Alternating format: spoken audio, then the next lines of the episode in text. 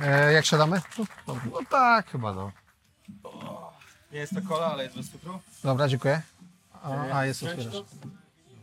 Nie, słuchaj, może być tu, to jakoś nie przeszkadza chyba za bardzo. Yy, telefon sobie wyłączę. O kurde. Szczerze mówiąc, myślałem, że nikt nie przyjdzie i zawinę się szybko do domu. Pogoda taka, że podziwiam Was, dziękuję bardzo za przybycie. To mój program do cholery. Cześć. E, oczywiście, e, no co, no jesteś popularny i dlatego przyszło tyle osób. No. 16. No ale słuchaj, uważam, że to jest e, bardzo dobrze wynik. Czekaj, policzmy. Raz, dwa, cztery, pięć, sześć, siedem, osiem, dziewięć, dziesięć. Dobra, wystarczy. Więcej niż 16. Więcej? Myślę, że ponad 20 nawet. Ło, No. Także ten i patrz, jeszcze tam stoją. Stary, może są nawet ze trzy dychy. może tak być. No. To prawda. E, proszę Państwa, dzisiaj mamy specjalnego gościa, Krzysztof e, Stanowski. E, drugi raz już się spotykamy, ale teraz trochę w innym enturażu i bardzo fajnie. Ja byłem u Was ostatnio w jeszcze Waszej starej siedzibie. E, no i pytanie, jak nowa, czy się dobrze spisuje, e, co w ogóle w tej siedzibie jest lepszego od tej starej, bo ta stara nie była wcale taka zła. Może był taki trochę e, klimat magazynowy, ale uważam, że do takich miejsc jak najbardziej taki klimat się nadaje. Jak Wam się pracuje w nowym Zaprasz, miejscu? zapraszam Cię do nowej. Nowa, jak sama nazwa wskazuje, jest naprawdę nowa, czyli to jest nowy budynek. W tamtym śmierdziało, w tym nie śmierdzi. W tamtym było ciasno, tu nie jest ciasno. W tamtym odpadała farba ze ścian, tu nie odpada. Tu jest szkło i metal. Więc Czyli już jest, jest szpanersko. tak. Okej. Ja nie mam węchu, prawie nie posiadam węchu, bardzo rzadko No go to mam, akurat więc miałeś mi, szczęście przy tak, więc mi to ja nie zauważyłem, że śmierdziało. No. Dla mnie było fajnie i przyjemnie. No, jak się podobało, to bardzo się cieszę. Jasne, że mi się podobało, bo fajne miejsce było, gdzie nagrywać, wszystko się dobrze działo i, i tyle. E, to był... No my się rozrośliśmy, teraz mamy 650 metrów kwadratowych, więc to już jest sporo. Okej, a ile było w tamtej? 300. Aha, czyli po prostu wszystko ten pomnożyliście przez dwa i chyba ostatnio nawet w jakimś dłuższym czasie też się obroty y, pomnożyliście przez dwa. Mm, chyba więcej niż przez dwa. A może Tak? przez dwa, nie wiem, no dobre są, tak. No, widziałem właśnie, że, że dobrze się to dzieje. Słyszałem, że dobre sobie premie wypłaciliście. No to Tak. fajnie. Gratuluję tego wszystkiego. Tak, wypłacanie premii to jest ulubiona część tego zawodu. Słuchaj, a powiedz mi jedną rzecz, a czy ty masz satysfakcję trochę jak e, wkurwiasz swoich kolegów po e, pracy, e, po zawodzie dziennikarskim, bo mi się wydaje, że wielu wkurzasz, jakbyśmy sobie szukali z moim kolegą trochę informacji o tobie, właściwie to szukał wszystkiego, ja później to przeczytałem, to generalnie jest na przykład dużo osób, które nie wypowiem się, nie tamto, dziennikarstwo do któregoś momentu to coś. Ja jakby odczytuję, że dużo w tych wypowiedziach jest zazdrości. Ja myślę, że gdybym e, miał siebie za takiego dziennikarza od samego początku, też bym Ci zazdrościł, bym się wkurwiał, że zarabiasz kupę kasy, e, a ja gdzieś tam pracuję na etacie. E, I czy czasami to po- powoduje u Ciebie taką lekką, kurwa... Po pierwsze nazwiska, kto nie chciał rozmawiać? E, Nie wiem, w gazecie, no jak nie chcieli, nie chcieli powiedzieć, to nie ma nazwisk, no. Ja, ja domyślam się... Przeglądu sportowego Nie, podobno nie przeczytałeś artykuł w wirtualnych mediach, bo tam jest zawsze, zawsze jest taki akapit, że e, odmawiali, odmawiali Tak. wypowiedzi albo e, mogli się wypowiadać tylko anonimowo. No ja mogę dać telefony do 100, 100 dziennikarzy, czy nie wiem, 79 wirtualnym mediom, które, do dziennikarzy, którzy nie odmówią wypowiedzi i się wypowiedzą, tylko widocznie nie są poszukiwane osoby, które wypowiedzą się pozytywnie. Szuka się tylko osób, które się wypowiedzą negatywnie, a te się wolą nie wypowiadać, bo widocznie mają gdzieś z tyłu głowy, kurczę, może kiedyś będę potrzebował pracy i może to będzie ostatnie miejsce, gdzie będę mógł być zatrudniony, to może lepiej nic nie powiem. Ale moje pytanie było inne. Moje Jakie? pytanie było, No. czy czasami masz taki lekki uśmieszek, że no dobra, słuchaj, kurna, e, ja już w dziennikarstwie się sprawdziłem i tak dalej, a e, to, że e, zarabiam i łączę pewne funkcje, to jest okej, czy nie? Nie, y, pytanie było jeszcze inne. e, Tak, czy masz lekki uśmieszek w sobie e, na myśl o Znaczy, tej zazdrości? Nie, no czyli ja kurczę, y, nie wiem jak to powiedzieć, żeby to zabrzmiało wiarygodnie, bo zawsze ja mam taki problem, że jak chcę kogoś e, jak mówię prawdę, to ludzie zakładają, że ja kłamię, a jak jest odwrotnie, jak kłamię, to myślą, myślą że mówię prawdę. Jeśli udaję kogoś, kim nie jestem, to wtedy w tym jestem bardziej wiarygodny, wiarygodny niż gdy e, jestem sobą. Wtedy mówią, nie, to taka gra, poza i tak dalej. E, Więc e, zastanawiam się teraz, jak to powiedzieć, żebyś ty mi uwierzył, że ja tak naprawdę sądzę, a naprawdę sądzę tak, że mam totalnie wywalone na 90% branży, w tym sensie wywalone, że ja nie myślę o nich e, ani pozytywnie, ani negatywnie. No, po prostu moje myśli są gdzie indziej. To nie jest tak, że ja Zadajesz im najgorszy cios. że siadam do komputera, nie wiem, patrzę na obroty firmy i mówię, a wy tyle nie ma. No przecież to bez sensu. Tak robisz? W sumie tak. O, widzisz. Nie, no widzisz, no i teraz ja powiem tak, a i ty, i ty akurat w to uwierzysz teraz, jak skłamałem. Dlaczego? Akurat to nie brzmiało wiarygodnie. Nie? To brzmiało jak taki wiesz. Nie, no słuchaj, no ile możesz się przejmować e, ludźmi naokoło? Wiadomo, że część osób mnie nie lubi, także dlatego, że e, że im się gorzej powodzi. No, jest coś takiego w, w życiu, tak? No, No wiem. Zwłaszcza no, jak to, jest wykonujesz ten sam zawód. Powód, dla Zwłaszcza jak- mógłbym Cię nie lubić. Zwłaszcza jak wykonujesz ten zawód na przykład lepiej ode mnie, bo ja przecież nie twierdzę, że ja wykonuję ten zawód lepiej od innych. Ja mam dużo szczęścia w życiu. Uważam, że szczęście jest w ogóle mega kluczowe w osiągnięciu sukcesu. Praca oczywiście też, ale szczęście też. I y, jakby z całkowitą pokorą jestem w stanie przyjąć, że ktoś powie, że jest lepszy w tym, co robi niż ja, ale wiedzie mu się gorzej. I wyobrażam sobie, że taka osoba może być troszeczkę wkurzona na taką sytuację zaistniałą i, i spoko, no, jakby, ale no, ja tego problemu nie rozwiążę za nim.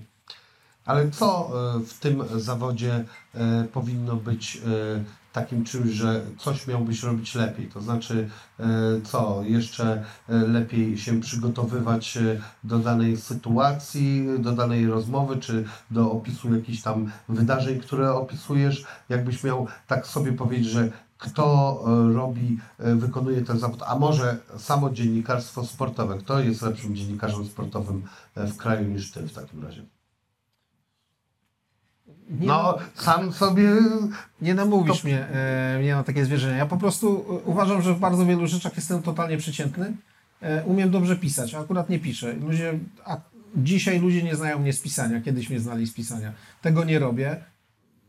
Wrócę do tego. Ciągle obiecuję, że wrócę, ale wrócę. A we wszystkim innym jestem przeciętny. Natomiast gdzieś jakoś się udało e, sprawić, że ludzie polubili tą, tę przeciętność, ale widocznie znak czasów. Ty, ale to, to wiesz, że to teraz jest fałszywa skromność. Nie, nie, bo ja naprawdę uważam, że na przykład na YouTubie ja nie jestem dobry w tym, co robię. Mi się język plącze, ja mam słabą dykcję. Yy, Ale przecież zdajesz sobie dos, y, doskonale sprawę, że to nie ma żadnego znaczenia.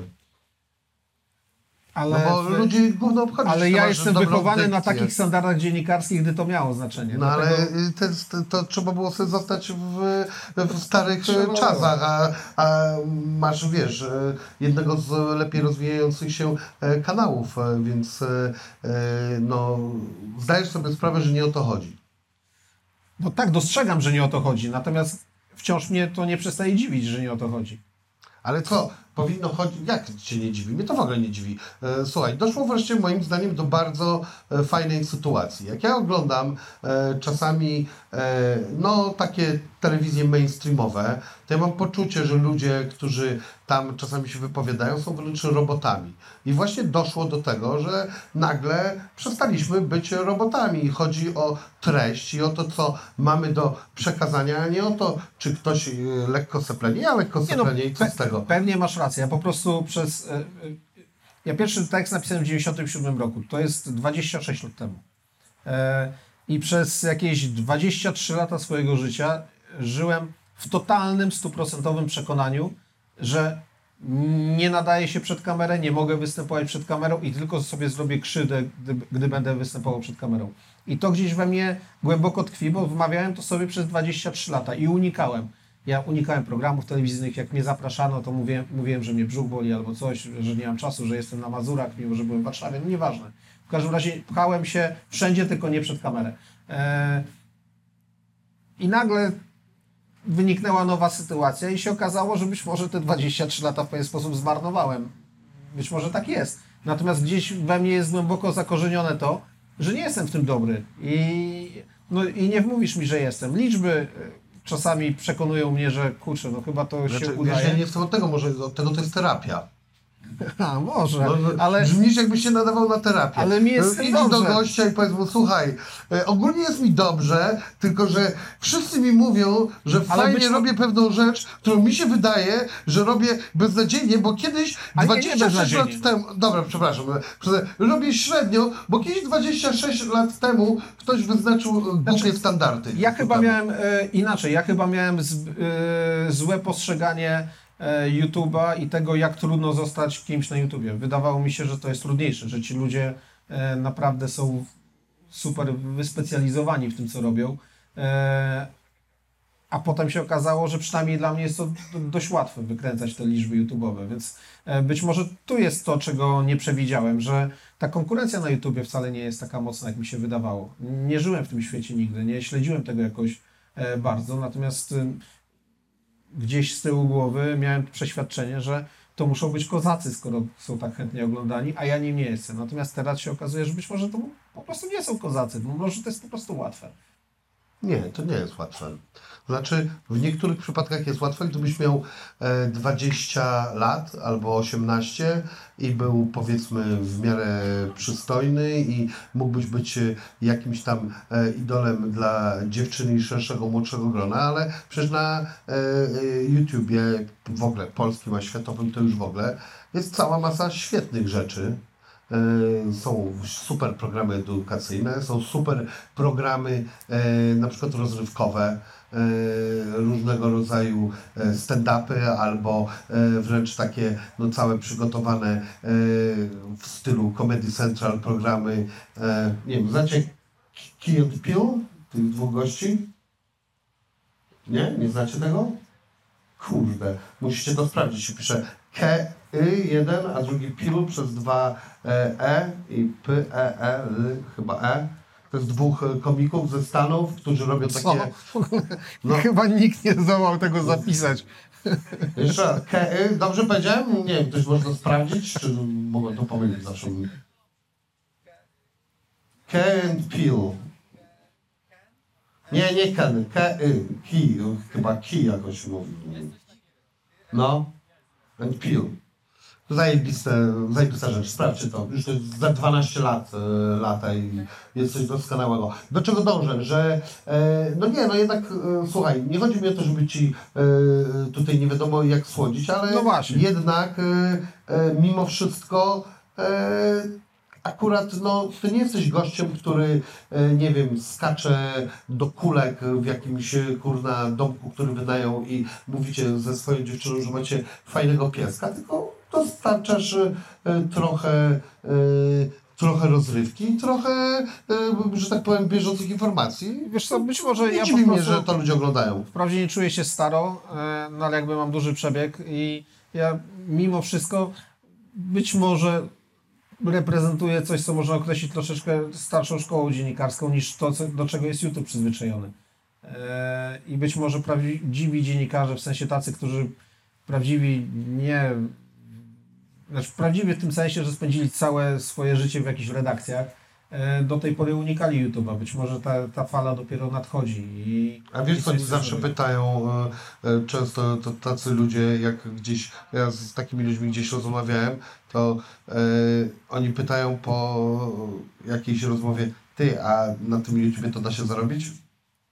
No tak. No, no, da się. No właśnie, e, generalnie to e, myślę, że wiele z tych osób żałuje, że e, oni się trochę spóźnili, bo teraz jest cholernie trudniej. Jest, moim zdaniem z, z roku na rok jest większa konkurencja. Jak ty byś zdefiniował w ogóle słowo dziennikarz?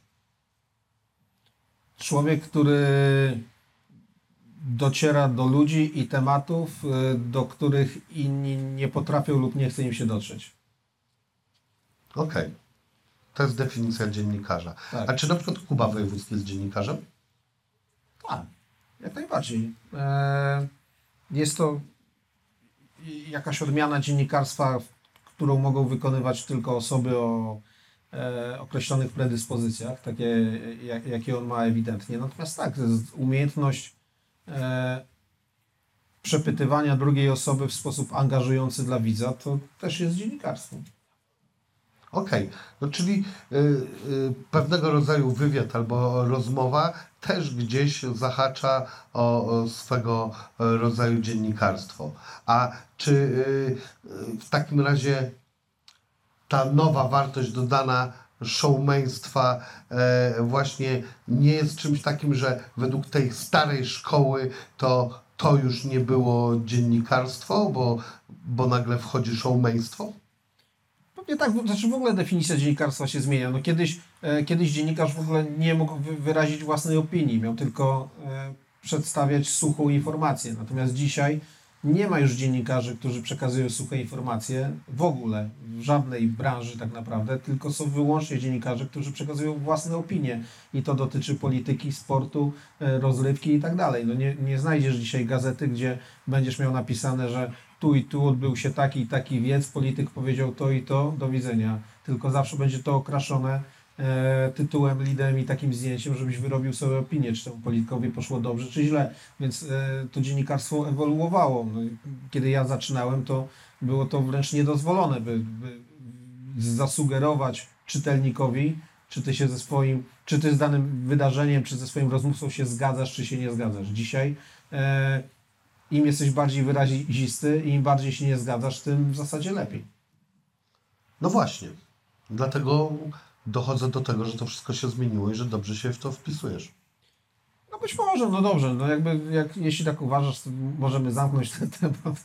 Słuchaj, jak to było, e, w jaki sposób ty dobierasz e, swoje, że tak powiem, ofiary, jeżeli e, masz kogoś na celowniku? Ale po co tak? E, Po co tak brzydko? Ale to nie, jest brzydko, już nie przesadzaj. Chodzi mi o to, na przykład teraz była ta dziewczyna, e, Janosik, czy ja tak mówię na nią Janosik, e, ten, ona ukradła sławę bogatym i dała biednym, czyli Wpadł ostatni odcinek, samej. godzinę temu na YouTube wpadł ostatni odcinek tej serii, trzygodzinny, polecam, możesz sobie obejrzeć. I, I o czym on jest? Możesz go... O niej, o wszystkich jej kłamstwach w życiu. Okej. E, Dlatego No trwa co? trzy godziny. I trzy godziny aż. Tak. No właśnie, a na przykład w jaki sposób ty y, wpadłeś na to, że no okej, dobra, to będzie ta osoba i w ogóle jak wpadasz na e, takie osoby, czy jest y, w tym jakiś proces, że na przykład siadasz o, nie wiem, gdzieś rano, masz robotę, dobra, muszę przejrzeć internet i zobaczyć, Nie, to kto y, po prostu wymyślił sobie imidż. Znaczy, to, to jest kilka rzeczy. Po pierwsze, e, jakkolwiek to zabrzmi, e, mam jakiegoś takiego nosa i często jak nie wiem, czytam coś w gazecie, instynkt mi podpowiada, kurczę, tu coś jest. Tu, jak w to się zagłębimy, to na pewno znajdziemy jakiś bullshit. I e, bardzo często jak się... Z, 8 na 10 przypadków, jak idę za tym instynktem, to rzeczywiście trafiam na jakiś bullshit. W przypadku Janoszek kumpel mi powiedział, ty zobacz co ona... Można to przeklinać, tak? Odpierdala. Nie, zobacz co ona pierdoli w ogóle w tych wywiadach. I podesłał mi jakiegoś linka. E, Ja zacząłem to oglądać. On mi podesłał drugiego. Ja mówię, rany. I e, zostawił mnie z tym. Ja do niego wróciłem po trzech dniach i mówię, słuchaj, to jest tak gruba historia, bo ja wsiąkłem w to i zacząłem głębiej i głębiej to szukać, że ja zrobię o tym osobny odcinek. Więc to był totalny przypadek. Ja jakby nie miałem w planie się zajmować e, tą osobą, natomiast e, z jednego, drugiego linka e, potem wyniknęła jakaś e, dłuższa historia. No ale jak kręcisz się między ludźmi i znasz ludzi i tak dalej, no to te historie gdzieś cię gdzieś wpadają. Byłem na Life Balance Kongres i Do tego chciałbym przejść za chwilę. To tak, ale super tak, sam, tam są różne osoby i rozmawiasz z nimi, na przykład tak czujesz podskórnie, kto jest odklejony, ale, ale w pewien sposób wiarygodny w tym swoim odklejeniu, że ktoś w to wierzy. A Michał Bryk? Y, y, nie Michał, in, in, inne imię było. A, ale Bryk. Mariusz. Mariusz Bryk, tak. dobra. Na nie, M ale, ale blisko. podam Ci przykład. Jest, jest tam taka Indianka, Kasia Nast, nie? I ona Cię otacza miłością i coś tam i, i tak czujesz, że ona naprawdę w to wierzy. I jest To Leilani... ta, co was przywitała? Tak, tak, Okej. tak. Fajna dziewczyna, znaczy jest tam jakiś problem, ale no jest spokojna, nie? E, ale z, no więc ona cię przytula i cię ogarnia, to znaczy wysyła ci tą miłość i, i patrzysz na nią i mówisz okej, ale nie powiesz jej, yy, w sensie nie będziesz dla niej niemiły, bo ona po prostu taka jest, tak? A z drugiej strony pojawia się Leilani Szajek, mm, która ma jakąś swoją absolutną sektę, gada totalne bzdury ze sceny i ja do niej podszedłem po wywiad.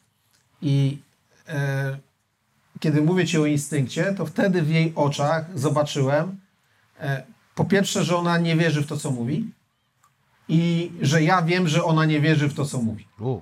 Znaczy, w sensie tam był totalny fałsz i taka.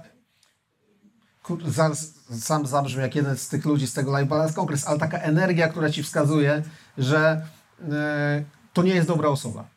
I, i że, że, że tam jest jakaś historia za tym, że jak w to się zagłębisz, to będzie śmierdzieć. No i minęły ile? Tam trzy tygodnie i nie wiem, z pięć dni temu ktoś założył grupę na Facebooku, która już ma 5 tysięcy e, e, członków, e, cała prawda o Leilani Szajek, nie? I zagłębiasz się w tą historię i dziewczyna sobie wymyśliła wykształcenie, wymyśliła sobie jedno, drugie, trzecie, czwarte i jest jakąś totalną blagierką kolejną, która zarabia na naiwności ludzi. I czasami po prostu czujesz, gdzie ten temat jest, a gdzie go nie ma. Kurde, wiesz to gratuluję Ci tego, bo ja zaczynam łapać coś takiego, że czym jestem starszy, tym mniej czuję. To znaczy, że przestaję ufać mojemu instynktowi i jak byłem młodszy, to szybciej bym Ci powiedział, że słuchaj, ja tu czuję złe wibracje. E, a e, teraz mam coś takiego, że cholera jasna, patrzę i sobie nagle myślę, no nie no kurna, co to jest być dobrym aktorem? Jest cała masa dobrych aktorów, mówię w sensie nie tych, co grają w filmach, tylko e, tych e, po prostu, którzy grają w życiu i cholernie ludzie potrafią kity wciskać. No tak, ale też jak byłeś młodszy, byłeś radykalniejszy w postrzeganiu innych osób i w ogóle różnych zdarzeń, tak? No, do tego jest młodość. No od tego jest młodość. To jest w ogóle, bo pytałeś mnie na początku o dziennikarstwo, to jest pewien paradoks dziennikarstwa. Ja na przykład po sobie to widzę.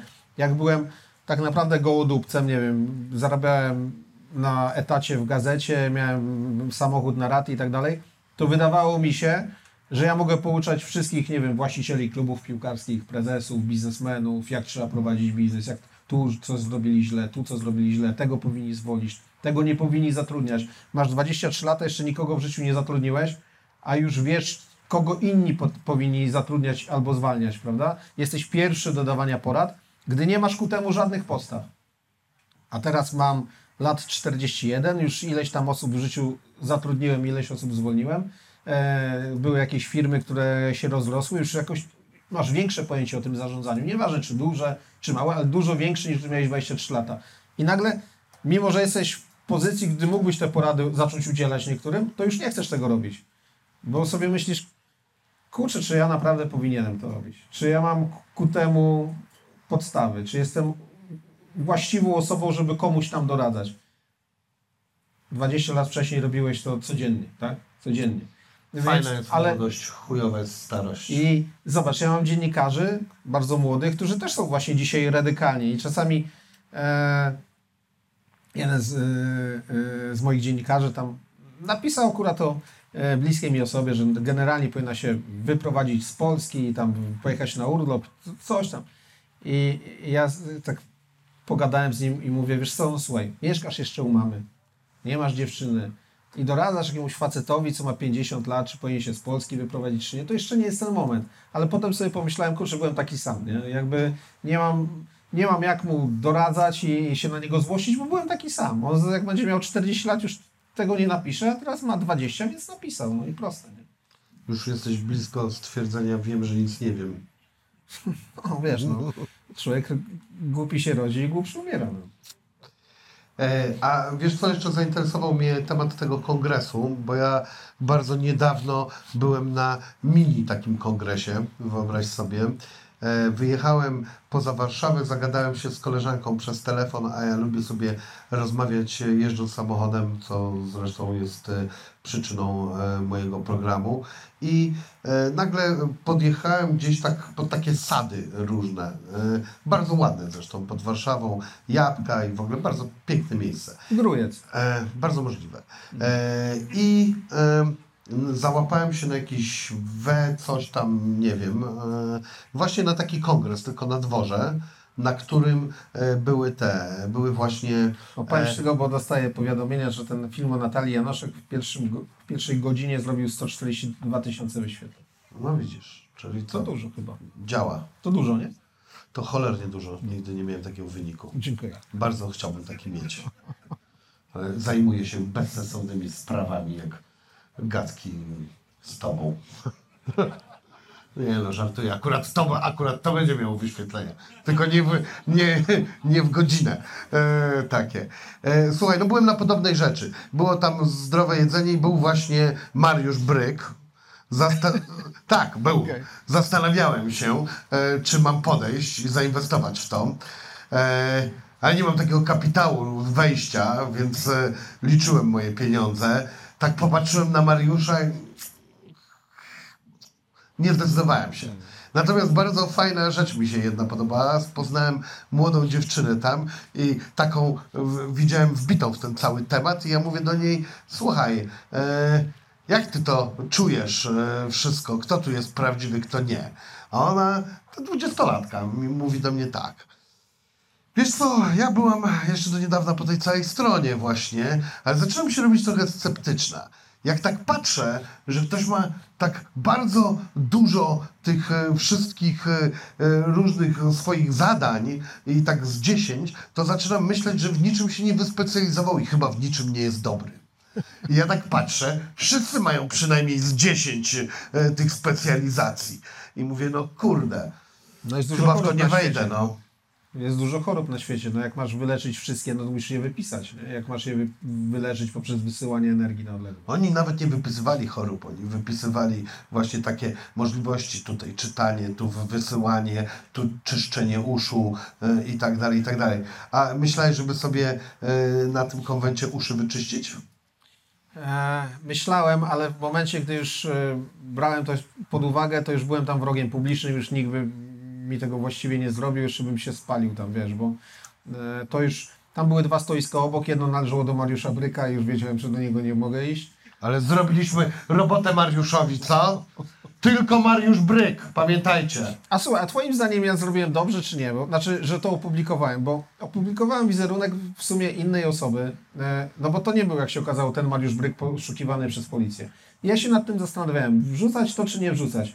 I miałem takiego moralniaka, że kurczę, no może nie będę używał tego fragmentu, no bo w sumie, jak się okazało, ten Mariusz Bryk, który wygląda jak ten Mariusz Bryk, nie jest tym Mariuszem Brykiem, więc po co mu jeszcze dowalać, skoro wyzwałem policję, to już był dla niego stres, tak?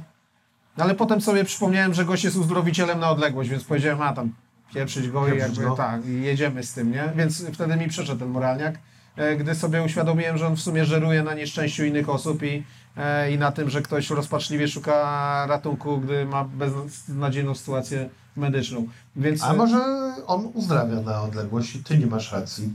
może tak. no. Patrz, wtedy, coś ci po- pokażę ci No. niesamowite czary. Chcesz zobaczyć tak, czary? tak, Ale prawdziwe, pieprzone czary. tak, dawaj. Patrz. To są czary. Wiesz, że ja z tego magicznego pudełka dzwonię do mojego kolegi ileś tysięcy kilometrów stąd i się pokazuje na nim twarz i robię to przez powietrze. Wysyłam przez powietrze energię. Nie wiem kurwa jak, ale wie to może ktoś. Prawdopodobnie nikt, bo To jest, słuchaj, to jest takie w ogóle frustrujące, jakbyś sobie pomyślał, że na przykład cofają cię o 2000 lat, nie? Zrzu- Zrzucają cię na jakąś wyspę i wszyscy wiedzą, że ty żyłeś 2000 lat później, że tam jest mnóstwo wynalazków i cię pytają, Indiana Jones najnowszy. ty weź jak to zrobić, nie? Pomóż nam, jakby chcielibyśmy mieć prąd. I ty sobie myślisz, nie no spoko, znaczy mogę wam koło pokazać. Mogę opowiedzieć wam o nim. Rower wam narysuję, jak wygląda, wiesz, ale jak szybko by się okazało, jakimi jesteśmy tumanami, nie? Ale e, trochę mnie pocieszyło to, że jak rozmawiałem na ten temat z, z Andrzejem Draganem, który już tumanem nie jest, to powiedział mi, że jego zdaniem nie ma nikogo na świecie, kto dzisiaj byłby w stanie e, e, odgadnąć w 100% jak działa telefon. Komórkowy? Chciałem do tego nawiązać. Że, że jego zdaniem Czyli tam jest tak dużo różnych specjalizacji, które się plączą e, wzajemnie ze sobą, że jedna osoba nie jest w stanie tego objąć rozumem. E, natomiast telefon komórkowy to jest jedno, ale co ty byś takiej cywilizacji mógł, co ty takiej cywilizacji mógłbyś e, e, sprzedać jako swój patent? E, może, e, żeby bitcoiny kupowali w odpowiednim Żarówkę czasie. byś wytłumaczył, jak żarówkę zrobić? Stary, nic bym nie wytłumaczył, po prostu by mnie zabili, zanim bym cokolwiek zaczął tłumaczyć. Zab- zabraliby mi buty i mnie zaciukali po prostu, na tym by się skończyło moje tłumaczenie czegokolwiek. Nie no, to czyli cię miłością, jeszcze chcieliby od ciebie pomocy, bo chcieliby się rozwinąć jako społeczeństwo. Czy byłbyś w stanie im pomóc? Nie. No właśnie. Jasna, ja też, ja jasna też nie. odpowiedź. Ale nie, mógłbym. Fajnymi opowieściami. Tak, wiem co bym zrobił. Stworzyłbym religię. Stworzyłbym nową, zajebistą religię. Fajniejszą niż oni mają. Z fajnymi, różnymi opowieściami. Nie no, mógłbyś przekopiować jeden do jednego to, co już znasz, jakby Nie, ja bym że działa. stworzył lepszą. No spoko. E, Nie, e, religię Essa Boga. W ogóle pracuję nad tym, ale to już inna sprawa. Chciałbym założyć religię. No spoko. Tak. Miałem taką dużą, grubą książkę i w niej byłby napis bądź życzliwy. Jak Ci się to podoba? No ekstra. Bóg życzliwości. Okej. Do niego można byłoby się modlić na przykład. A że do ciebie? Nie, to nie, ja bym zawiadł, ja bym miał tylko telefon do, do tego Boga. Okej, rozumiem. Jak przystało na kaznodzieja głównego. Spoko, super pomysł na biznes. No, tak bym do tego podchodził. Ale też przy okazji mógłbym zrobić coś dobrego. A co ty uważasz e, o religiach? Jak ty się zapatrujesz na to? Więcej z nich dobrego, czy więcej z nich złego? Nie wiem, to jest temat, do którego mam jakąś tam e, wewnętrzną pokorę, z tego względu, że wiele lat chodziłem na jakieś tam lekcje religii, chodziłem do kościoła, teraz mi się to zupełnie odwróciło i, i gdzieś jestem bardzo daleko, natomiast e, mam na tyle dużo pokory wobec religii, że jakoś publicznie staram się jej nie wyśmiewać. Ale nie chodzi o wyśmiewanie, tylko właśnie to pytanie, czy widzisz w tym e, więcej zalet, czy widzisz w tym więcej e, wad?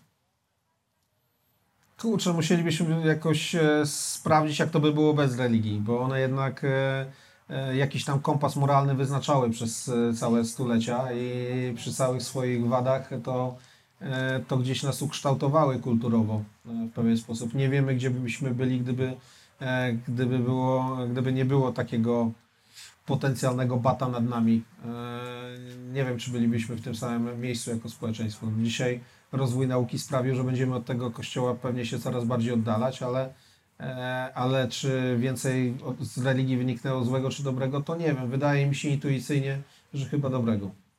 Okej. E, Czyli y, tutaj tą funkcję e, bata i kontroli jakby tłumu widzisz jako bardzo decydującą.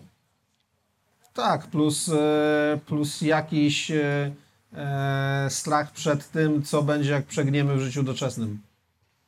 Jak pójdziemy no tak, za to, czyli grubo. to jest ten właśnie bat. Tak, tak, tak. Okej. A powiedz mi coś takiego, jak jeszcze e, e, byliśmy przy tej temacie tej konwencji całej, a czy ty znasz taką osobę, taki kanał Szpecbabka? Nie. Nie. To jest duży kanał, znaczy duży, z 300 tysięcy może ma.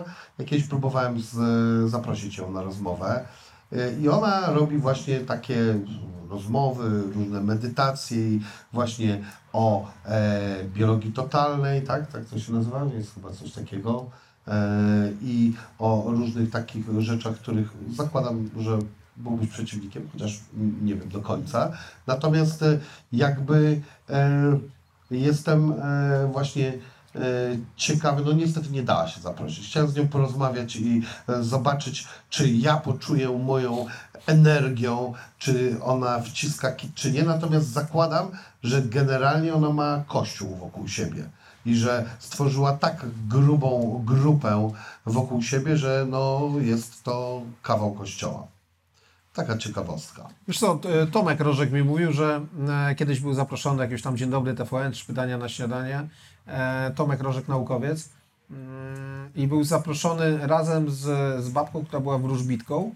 Mm, I on był w sumie po to, żeby jakoś się uweryfikować na bieżąco. I ona tuż przed programem się dowiedziała, że on jest. Siedzieli już na kanapach, on się z nią przywitał. I poszło jakieś tam odliczanie, że reklamy tam za 5 sekund, coś. I ona uciekła. Wyszła do toalety. Wyszła i już nie wróciła. I zaczął się program i oni wszyscy, gdzie ona jest, a ona już na ulicy. Bo bała się tej weryfikacji e, z osobą, która dużo tam wie.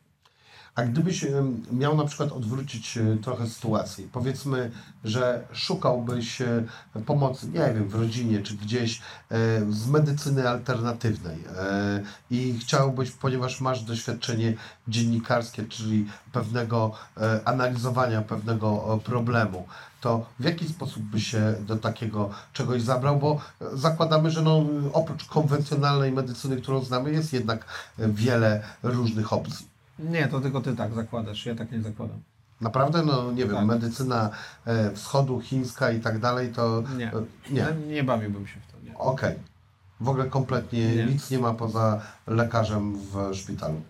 Tak. Okej. Wow. No to zdziwiłem się. Myślałem, że coś, że jeszcze gdzie indziej ludzie też leczyli innymi sposobami. No pewnie leczyli, natomiast e, Nie ma to sensu. natomiast nie tak skutecznie, co- widać po wydłużającym się naszym życiu średnim. No to na, na to wpływa bardzo dużo e, różnych, e, że tak powiem, przyczyn, ale, ale okej. no. Zielarstwo nie. Myślę, że zielarstwo wpisuje się w normalną też medycynę. No to też lekarze- właśnie nazywa się to lekarze- niekonwencjonalne. Lekarze leczenie. czasami nam przepisują jakoś, nie wiem, miętę albo rumianek i nie ma w tym nic złego. Natomiast e, są skuteczniejsze metody, gdy masz poważniejsze schorzenia. no. No Okej, rozumiem. E, jaką, e, jakiej muzyki słuchasz? Bo ja wiem, że deklarowałeś e, też e, e, kiedyś, że takiego starszego rapu słuchałeś. Chyba byłeś fanem Eldo, czy nie wiem, dalej jesteś. Jaką muzyka w ogóle pełni rolę w Twoim życiu? Roli nie pełni żadnej. E, muzyki słucham w zasadzie wyłącznie w samochodzie, a i to nie zawsze, bo czasami jakiegoś audiobooka. Jak idę sobie do lasu na spacer, czy mówiąc szumnie na bieganie, chociaż tak bym tego nie nazwał, to wtedy słucham książek. Więc muzyka bardzo rzadko, jeśli już to wyłącznie w samochodzie. E, polski rap, e, polski rock e, z zagranicznych zespołów, to kiedyś byłem mega fanem Guns N' Roses ale, e, ale to nie jest tak, że jestem fanem jakiejś kapeli, dla której na przykład pojechałbym, nie wiem, do Katowic na koncert. Nie chciałbym się dla żadnej. Znaczy może dla... Ja już na Gansach też byłem w Warszawie. Nie ma takiej. E, Grammatik słuchałem, Eldo słuchałem. E, z nowych lubię, lubię Koebo Fide, bo lubię go w ogóle też prywatnie jako człowieka. I tyle. Nic jakiegoś nie polecisz teraz? Nie jestem ostatni do polecania muzyki, mam o tym zerową wiedzę i jakby jestem totalnie mainstreamowy, czyli jak ktoś mi coś podsunie, to, to przesłucham i tyle, nie? Więc wiemy na przykład jak, wiem jak śpiewa Sanach, Mhm. e, ale gdyby jej nie puszczali w radio, to bym tego nie wiedział.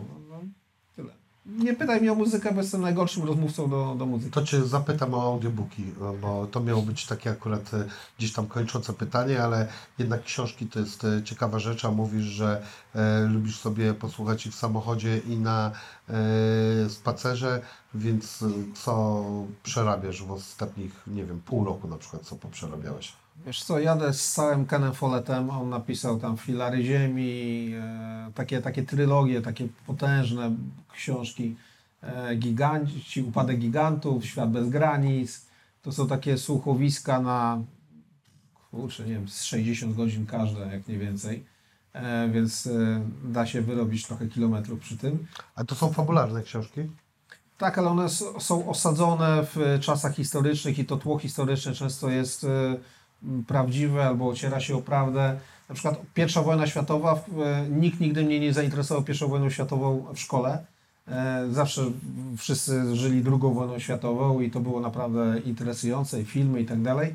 A pierwsza to w sumie nigdy nie wiedziałem tak do końca o co tam chodziło, że księcie Ferdynanda ktoś zastrzelił, ale w zasadzie co z tego, że zastrzelił, o co oni się zaczęli bić, przecież to bez sensu, że o to, że cały świat się zaczął bić, że jakiegoś księcia zastrzelili, przecież to absurd, nie? Ale generalnie, żeby dostać piątkę, to mówiłeś, że zastrzelili księ, księcia Ferdynanda i wszyscy mówią, a okej, piątka i, i miałeś odfajkowany temat. Ale jak y, przeczytałem to, y, już nie pamiętam, to był chyba upadek filary ziemi, czy upadek gigantów, nie pamiętam, chyba y, upadek gigantów, to, e, to jest właśnie osadzone w realiach I wojny światowej. I kurczę, jakie to jest w ogóle niesamowite, ta bitwa nad Somą, e, ileś, te, te, te, wszystkie, e, wszystkie e, wzajemnie wykluczające się wzajemnie wy- wykluczające się interesy różnych mocarstw i pierwszy moment, gdy, gdy naprawdę w to wsiąkłem, więc nie jest to książka historyczna, ale ze względu na tło historyczne sprawia, że można dowiedzieć się wielu fajnych rzeczy. Zanotowałem sobie. Polecam Ci, ale to taki, wiesz, to też mainstream książkowy. Jones, bo wszystkie książki to się świetnie słucha, zwłaszcza jak czyta Mariusz Bonaszewski. Fantastyczny. Pielgrzym, e, genialna. Facet napisał w życiu jedną książkę.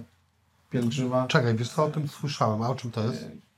No to jest taki trochę kryminał, trochę, trochę książka osadzona w, na Bliskim Wschodzie, trochę w Stanach Zjednoczonych, jakieś zamachy terrorystyczne, coś takiego, ale e, niesamowita po prostu. Okej, a e, głównie fabularne, czy też się zdarza czytać takie e, książki, nie wiem, albo biografie, albo e, rozwojowe, czy o jakimś danym temacie, który e, jest ciekawy po prostu? Rozwojowych chyba w ogóle nie, nigdy. Znaczy, być może coś kiedyś przeczytałem, ale nie sądzę. E, lubiłem książki historyczne Wiktora Suworowa. Mhm. E, no to jest, jest kozak absolutny. A jeśli chodzi o biografię, No, muszę to też. e, wiesz co, tak średnio lubię biografię. Raczej, e, raczej rzadko. Na pewno jakieś tam czytałem Steve'a Jobsa czy coś tam, ale to, to nie jest tak, że, że, e, że mnie to jakoś szczególnie porywa. Czy biografii w ogóle sportowych nie wliczam, bo traktuję taką jakby pracę domową, a nie, a nie czytanie książki. Czasami trzeba przeczytać. A ile w Twojej e, profesji e, też e, jest.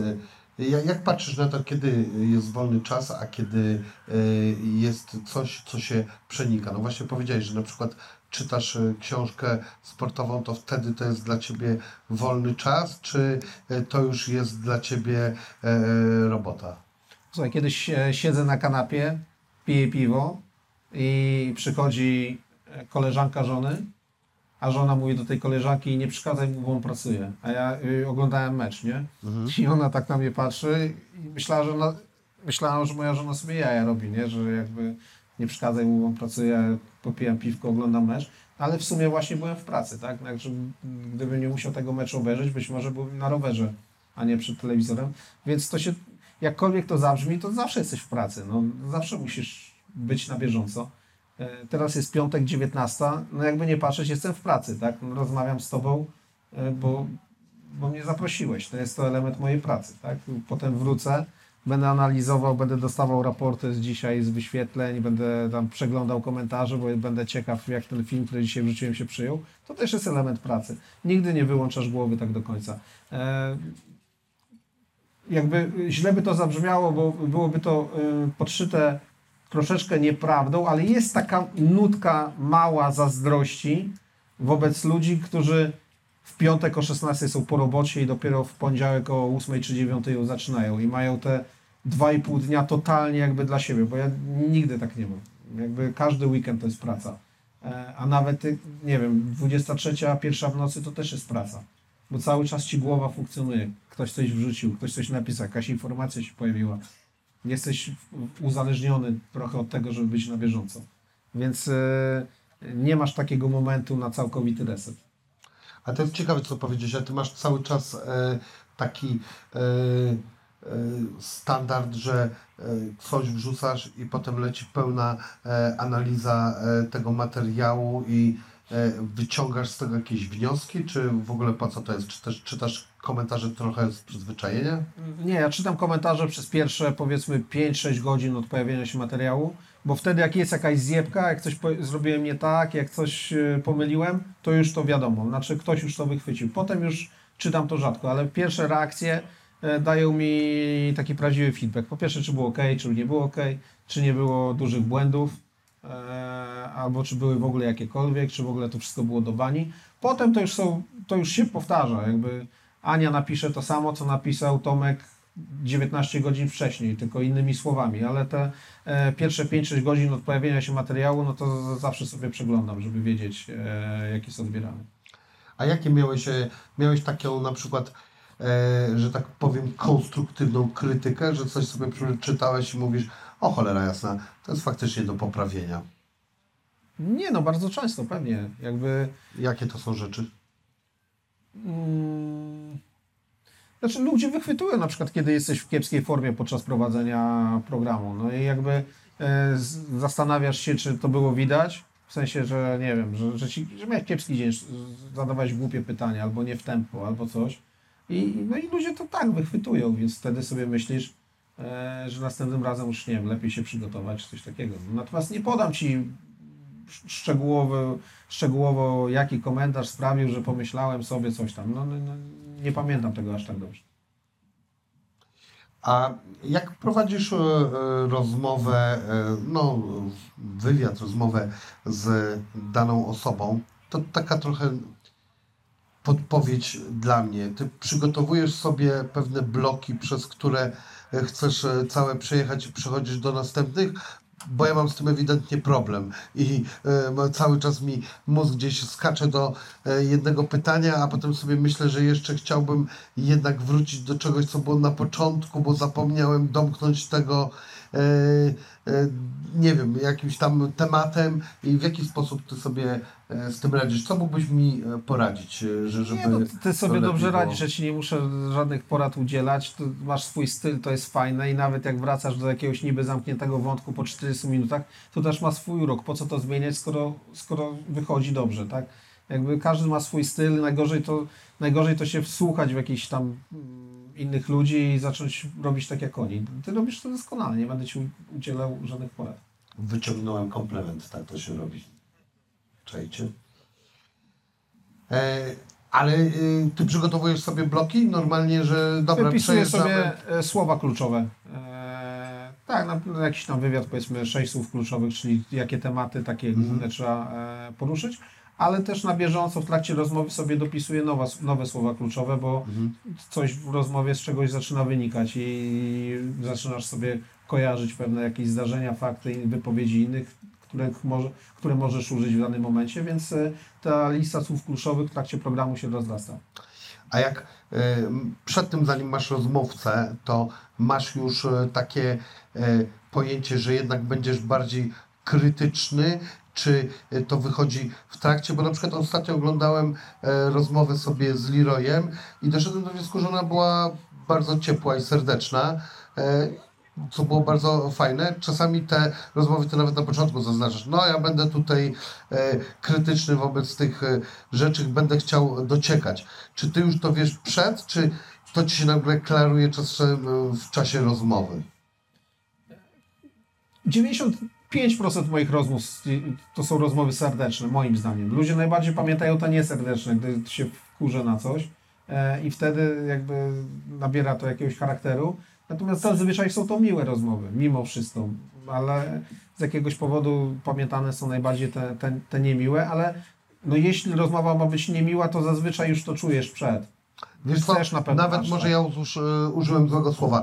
E, e, nie chodzi mi o serdeczne, dobra, dociekliwe bardziej, że bo czasami jesteś dociekliwy taki, że sprawdzasz, ale tu tak, siak, e, owak, a e, czasami po prostu lecicie i rozmawiacie o e, pewnych wydarzeniach, więc czy ta dociekliwość już jest założeniem przed, czy wychodzi też w trakcie?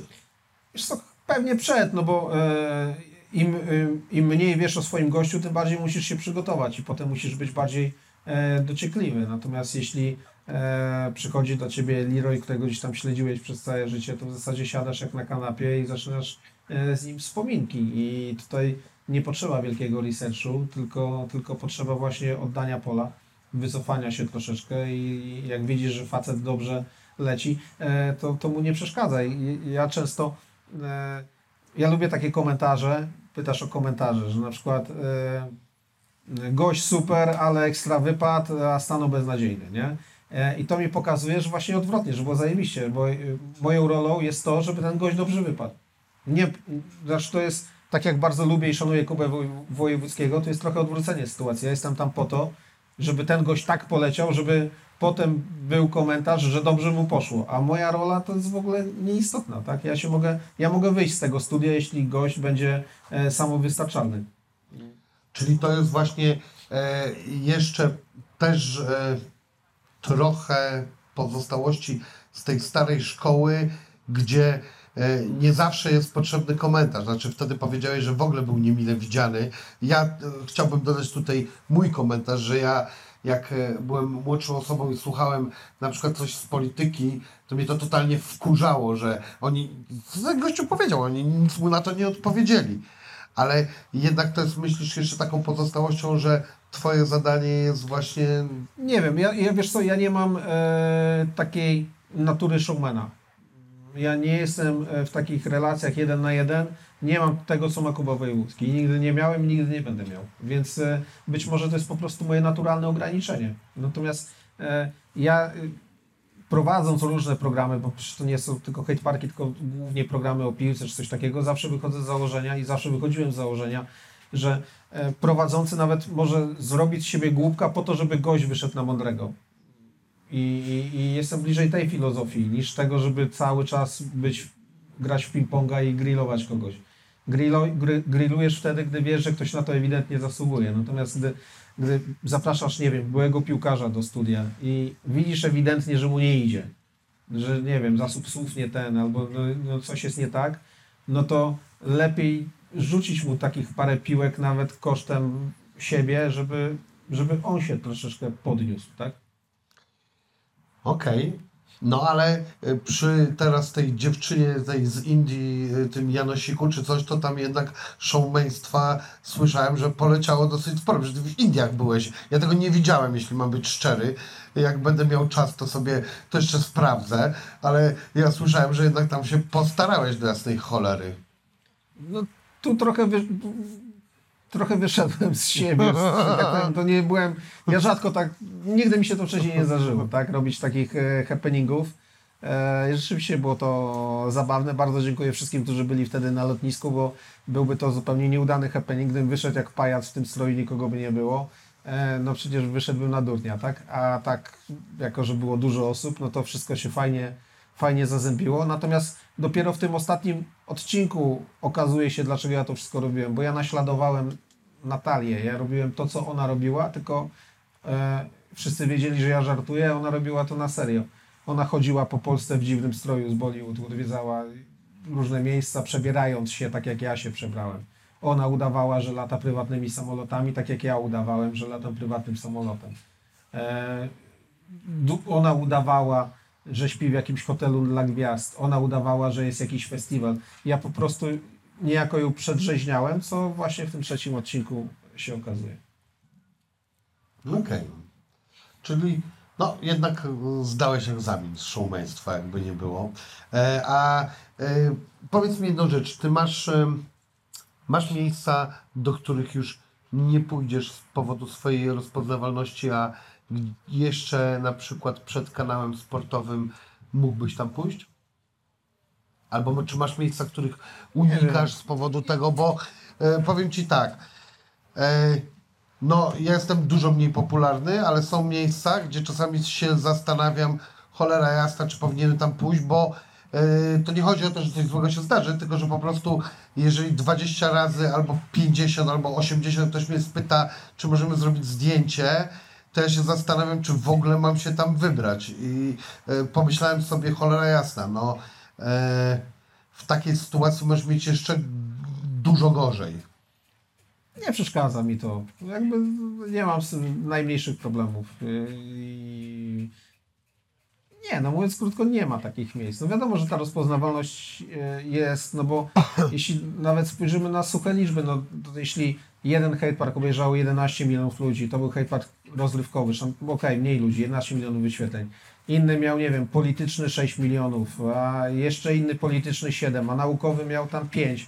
No to zaczynasz zbierać widownię z bardzo różnych segmentów i się okazuje, że ktoś, kto się interesuje nauką, to mógł Cię widzieć, ktoś się interesuje się polityką, to mógł Cię widzieć, ktoś, kto interesuje się sportem, to mógł Cię widzieć, ktoś, ktoś kto interesuje się dramami w internecie, to mógł Cię widzieć i nagle się okazuje, że zewsząd zbierasz sobie troszeczkę tej rozpoznawalności i ona się rzeczywiście e, robi dość duża, ale nie przeszkadza mi ona. Jakby jestem o tyle zaszczepiony, że e, pracuję tak długo, że ta moja, oczywiście teraz ta rozpoznawalność poszła bardzo w górę, ale ona gdzieś tam sobie tam powoli, powoli, powoli narastała przez lata i to mam łatwiej niż osoby, które, w które to nagle uderzyło, które nie były przyzwyczajone do tego, że ktokolwiek może cokolwiek od nich chcieć, albo że w jakimś miejscu trzeba się jakoś tam zachować. Jedyne co, to, to staram się być teraz milszy dla ludzi niż bym był, dlatego, że nigdy nie wiesz, czy ktoś cię zna, czy ktoś cię nie zna, tak? Podchodzi kelnerka, musisz być bardzo miły, bo potem napisze, że jesteś niemiły, na przykład jak masz zły humor, więc musisz zostawić napiwek, bo inaczej napisze być może, że Stanowski nie zostawia napiwków i jest chuj, nie? Tak dalej. Więc masz pewne zobowiązania, z którymi musisz się liczyć, no ale to jest spokojnie. O, ja uważam, że są lepsze powody ku temu, żeby być miłym. Nie, oczywiście, natomiast każdy ma dzień, gdy akurat chciałby nie być, prawda? Masz tak, wychodzisz, jesteś wkurwiony, bo coś się wydarzyło, ktoś do ciebie napisał, coś się zepsuło i masz zły dzień, no ale nie będziesz tłumaczył pani kelnerce, że ma- że masz zły dzień. Musisz po prostu się na chwilę uśmiechnąć, odfajkować i już. Nie, ja na przykład y, parę razy tłumaczyłem, powiedziałem komuś, nie, nie teraz, słuchaj, to, to nie No i potem mają cię za chama. Nie, a jeżeli tak mają, to e, są złymi ludźmi, którzy nie rozumieją życia. I to już ich problem. Tak. Ich problem, ale mają cię za chama. Może, trudno. E, chociaż nie, nie spotkałem się z tym e, za wiele razy. Wiesz co, bo ja pytałem o takie miejsce, bo ja mam takie miejsce, w którym mam problem z popularnością. E, to jest na przykład e, festiwal. I jak e, byłem jakiś czas e, temu na festiwalu, to zdałem sobie sprawę, że jeżeli ja chcę pójść i po prostu słuchać muzyki, to nie mogę tego zrobić, bo... No tak, no to no oczywiste. No ja, no nie wiem, no poszedłem na mecz, Szachtar grał, nie wiem, z, z kimś Szachtar grał w Warszawie, z jakimś chyba niemieckim, z Lipskiem. I poszedłem sobie na zwykłą trybunę z synem, no i to już było... Ludzie mecz przestali oglądać, br- robili sobie zdjęcia. Nie, to było uciążliwe nie tyle dla mnie, co po pierwsze dla syna i dla ludzi, którzy siedzieli przede mną, bo cały czas ktoś przechodził w tą i z powrotem, w tą i z powrotem. Eee, no i głupio mi było przy tymi ludźmi po prostu, bo nie mogli oglądać meczu. Więc rzeczywiście są takie, no ty mówisz o festiwalu muzycznym, no mecz piłkarski, no wiadomo, są miejsca, gdzie tak e, musisz wiedzieć, gdzie idziesz. Okej, ale wiesz Ale mu- nie przeszkadza mi to, ja to całkowicie rozumiem, po prostu takie są konsekwencje. a może na przykład powinno się edukować e, ludzi, że może czasami Nie namówisz mnie na to, wiesz co, ja na przykład e, e, kiedyś e, Ja nie napisałem, namawiam, tylko pytam. i kiedyś napisałem tekst o, o robieniu e, zdjęć, e, a potem jak spotkałem Pika, to sam sobie rob, zrobiłem z nim zdjęcie, więc jakby totalna hipokryzja. E, więc e, jakby absolutnie rozumiem ludzi, którzy chcą mieć fotkę. Kenke nagrał bardzo fajny kawałek o tym, o takiej obsłudze, e, że tak powiem, e, rozpoznawalnej osoby. I bardzo fajny numer. Polecam, nie wiem, na przedostatniej czy ostatniej płycie, chyba na przedostatniej, e, właśnie gdzie on tłumaczy różne e, przykłady, gdzie to jest ok, a gdzie e, to nie jest i uważam, że, że to był kawał takiej jakby edukacji dosyć sensownej. 99% osób, które spotykam są bardzo miłe, bardzo przyjazne i wiedzą, kiedy można sobie pogadać, kiedy można zaczepić, nie mam z tym żadnego problemu. Zdarza się ten 1%, nie wiem, ostatnio jechałem na rowerze z żoną Wtedy myślałem, że e, tak. i zatrzymałem się na chwilę, bo dzwoniły moje dzieci, żeby zaśpiewać mi 100 lat przez, e, e, przez wideo, przez Whatsappa czy przez coś tam, nie? No i no widać, że stoję z telefonem, słychać 100 lat, 100 lat, 100 lat i nagle wchodzi facet i mówi a ja też lubię jeździć na rowerze i w ogóle to dojechałem na Gibraltar i to jest moja wizytówka i wyślę panu maila i w ogóle nagle przerwał to 100 lat, wiesz, i, i wtedy sobie myślisz, kurczę, no to tak chyba nie powinien się nikt zachowywać, ale dobra, no im szybciej sobie zrobisz zdjęcie, tym szybciej pójdzie, nie? Więc, ale 99% ludzi to jest absolutnie super fajni, fajni ludzie i jakby nie mam z tym problemu.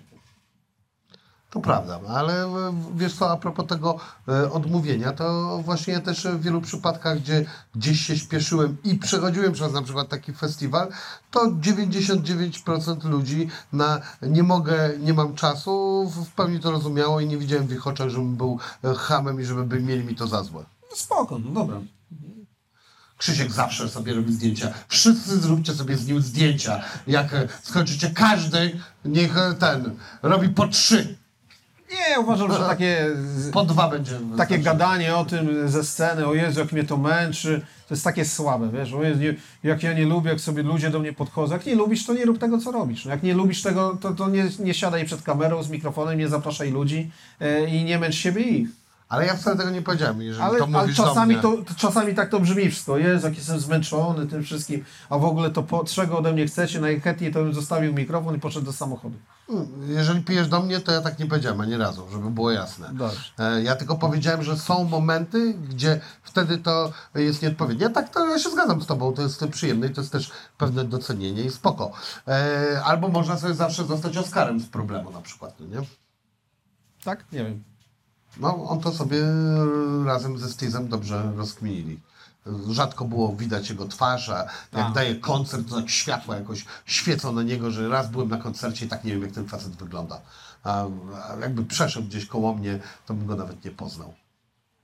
I proszę, robi muzykę, jest znany. Ludzie słuchają. Słuchaj, czekaj, co ja tu sobie jeszcze zapisałem, bo już mi tu ten... E... A, jedziesz na wybory? Nie, Nie? nie. U. Nie, nie idę, nie idę. mocna deklaracja. Nie idę na 100% na żadne już. E, Nigdy. Nigdy. Ponieważ e, ja generalnie mam e, dość duży problem z kłamaniem. E, I jak ktoś mnie pyta, na kogo głosowałem, na przykład w programie, to odpowiadam. E, A to jest zawsze tak, że zagłosujesz, nie wiem, w 2012 czy 2016, a potem w 2019 czy 2020 już się wstydzisz za to. I spadają na ciebie konsekwencje e, jakieś tam wizerunkowe za oddany głos, z którymi inne osoby nie muszą się mierzyć. Nikt, nie, chodzi po ulicy i tam nie wytyka nikogo palcami. Ej, 3 czy 4 lata temu zagłosowałeś na kogoś i teraz się tłumacz, dlaczego to zrobiłeś. Mi się nie chce tłumaczyć. Więc nie chcę brać na siebie odpowiedzialności za te wszystkie fakapy, które później wynikają e, z działań polityków, którzy dochodzą do władzy. Więc chcę mieć ten komfort, że zupełnie uczciwie, nie kłamiąc, będę mógł powiedzieć, na nikogo nie głosowałem, odczepcie się ode mnie. No ale mógłbyś zawsze powiedzieć, nie powiem na kogo głosowałem. Ale jeśli robimy program, który z założenia ma być szczery, to nie chcę udzielać takiej odpowiedzi, nie powiem. Gdzieś na, na początku coś dzisiaj powiedziałeś, że coś nie powiesz. Nie pamiętam, z czego to dotyczyło. Bo to nie jest mój program. A, w swoim, w swoim byś Tak. powiedział. Okej. No dobra. No a ta cała teoria, że jednak jak e, nie będziemy głosować, to e, nie pozbędziemy się PiSu, którego wszyscy nienawidzą. Zachęcam wszystkich do głosowania, natomiast ja nie będę głosował, bo na koniec muszę y, zjadać za przeproszeniem nie swoje gówno. Oprócz mnie, ja lubię PiS, żeby było jasne. Jeżeli Narodowy Bank Polski będzie sponsorował mój program, wtedy będę e, chciał, wtedy będę lubił tą partię. A wiesz, że Glapiński ma chęć przyjść do Hate Parku? Dzwonił do mnie jego asystent i mówi, wie pan co, mam taki bardzo dobry pomysł, bo pan Glapiński i ja bardzo lubimy pana programy i może on by przyszedł, bo on taki jest fajny człowiek i by, by się pokazał. I ja mówię, a pan odpowiada za jego wizeru- wizerunek, tak? A on mówi, tak. Ja mówię, niech pan się zastanowi, czy to jest na pewno dla pana dobry pomysł, bo być może to jest dzisiaj dobry pomysł dla pana, ale na przykład dzień po programie nie będzie pan miał pracy. Więc niech pan się zastanowi i do mnie oddzwoni, jak pan już podejmie całkowicie świadomą decyzję, że naprawdę uważa pan to za dobry pomysł. I co wtedy? Dziękuję, do widzenia. No i zadzwonił za go, po godzinie i powiedział, proszę pana, skontaktowałem się jeszcze raz yy, z panem Glapińskim, uważamy, że to jest zajebisty pomysł i chciałby przyjść. O, Ja mówię, no, no bo nie chcę nikomu robić krzywdy, takiemu wiesz, asystentowi, że on coś wpadnie na pomysł i potem nie ma pracy. Okej. Więc chciałem go lojalnie poinformować, że różnie może to się skończyć, nie wiem jak jeszcze. Natomiast obaj świadomie uznali, że to jest super pomysł, więc trzeba będzie zrobić taki program. Mencen nie chciał do mnie przyjść. Przecież on do każdego chodzi. A do mnie nie. E, ale spotkałem go osobiście e, i powiedział, że jak mam duży kanał, to tak, bo do dużych kanałów chodzi. A potem dostaliśmy taką odpowiedź e, e, z Błażejem, moim menadżerem, że e, To ty masz menadżera. mam, a co to cholery jest? E, Ja nie mam. na, masz całą firmę, 40 pewnie osób pracuje, nie ma menadżera, bo pewnie trzech asystentów. I tylko co się mówi na to e, młody dziennikarz. E, I dostaliśmy taką odpowiedź, że mm, przeanalizowaliśmy w sztabie wyborczym i jednak nie przyjdziemy. Było to po rozmowie z Korwinem Mikke. Okej. E, No tak, e, nie dziwię się im. E, Ale oni generalnie lubią sobie pochodzić. No wiem. Wysłałem wiadomość, teraz świat może jednak zmienią Przed zdanie. wyborami przejdą. Myślisz? Tak, 100%. Przed wyborami to wszyscy będą przychodzić. Właśnie nie wiem, co z tym robić, bo moglibyśmy zapraszać e, polityków wszystkich opcji i zrobić taką serię hate parków przed wyborami. Tylko nie wiem, czy w to iść, bo zawsze jest tak, że ktoś wypadnie lepiej od kogoś. I nigdy. I, i potem będą ci mówić, że ten, co wypadł lepiej, to, o, to go wspieracie, a ten, co wypadł gorzej, to o, zgrillowaliście go, albo pytania były zmanipulowane, telefony zmanipulowane. Przecież my nigdy nie wiemy, kto zadzwoni, tak? No Muszę tak. przyznać, że był jeden raz hate park e, z całkowicie zmanipulowanymi e, telefonami e, i to był jeden z pierwszych całkowicie, no chyba całkowicie, może z dwa były takie, że tak powiem, prawdziwe od normalnych osób. To był hate park, którego ja nie prowadziłem, ale to było Quebo na Fide, dlatego, że nam padła centralka telefoniczna i była, był totalny chaos, jakby nikt, to my się uczyliśmy dopiero, nikt nie wiedział co robić. No i w końcu ktoś tak wpadł na pomysł, że, żeby dzwonić po znajomych tego Quebo, żeby mu zadawali pytania, e, więc jakoś w ten sposób to, to poszło, czy tam w ogóle po znajomych, żeby, żeby ktoś dzwonił, e, no bo po prostu linia wysiadła, no, no padło. E, ale poza tym jednym programem i gdy wynikało to z przyczyn niezależnych, to nie mamy żadnej kontroli na tym, kto, kto dzwoni. Okej. Wierzyć. Czy wiesz, zdarzają się pojedyncze na przykład telefony, gdy wiesz, że kogoś chcesz wpuścić, tak? Nie wiem, jest hate park z Najmanem i Boniek chce mu zadać pytanie. No tak, to, tak, to wiadomo, go no. dopuścisz, ale tak to, to nie. Nie no, słuchaj, no, no, no, no, ja sobie żartuję, ale nie zakładam, czemu miałoby tak w ogóle być, natomiast jednak chyba do cholery jasne, jeśli chodzi Co? o polityków. Powiem ci, jeszcze, też- powiem ci jeszcze jedno. Ustawianie telefonów byłoby strasznie czasochłonne. W sensie, że trzeba by naprawdę do tego usiąść. Ale słuchaj, teraz wzbudzasz moje niedowierzanie, jak już drugi raz się tłumaczysz. Nie, tego. nie, nie, bo ludzie, bo ludzie często mi, nam nie dowierzają, ale tak Naprawdę? sobie sam pomyśl. Przecież jak nie ustawiasz telefonów, to nic nie musisz robić, bo program sam leci. A jak zacznie się ustawiać, to rany, ile trzeba grzebać przed programem, z tym się umówić, z tamtym się umówić, z tym się umówić. No w ogóle to dwa razy więcej roboty. Krzysztof, ale już jestem przekonany. No, No dziękuję, no, że to już zamykam zbywać, temat. Dziękuję. Jakiś tak wtedy do mnie powiedział.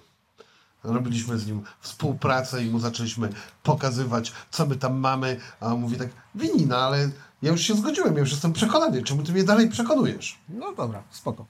Y, Ale generalnie, no co, no przecież też jest oczywiste to, że y, czasami nawet, y, że te telefony no też budzą jakby mm, oglądalność programu, no bo jak nawet zadzwoni czasami jakiś głupek z jakąś głupotą, to też potem ta głupota jest szeroko komentowana, jakby nie było, no. Tak, to prawda. Ja bardzo lubię takie odszczapy telefony, które nagle wybijają z rytmu i mniej gościa, w sensie jak twój, twoja głowa wskakuje na inne fale, bo to odświeża program od razu. A wracając do tych polityków, no to e, co nie e, ten, jednak to chyba też trochę od nich e, zależy, co oni powiedzą, jak wypadną, tak mi się wydaje. No tak, ale wyobraź sobie, na przykład hate park z Mateuszem Morawieckim, tak? No i teraz robić czy nie robić, bo są dwa, dwa, dwie możliwości, które musisz zakładać bardzo poważnie. Są też inne, ale zakładasz, że tak, zadzwoni jakiś absolutny antyfan i zacznie go tam wyzywać, takie sobie, albo jakiś taki lizodub i, i w drugą stronę jeszcze gorzej. E, nie wiadomo w ogóle, co z tego miałoby wyniknąć. Jakby- On wam schakuje linię jest tak i będzie wysyłał swoich ludzi. społeczeństwo, jest tak spolaryzowane społeczeństwo, że wątpię, że mogłaby się odbyć normalna e, dyskusja na jakikolwiek, na jakikolwiek temat.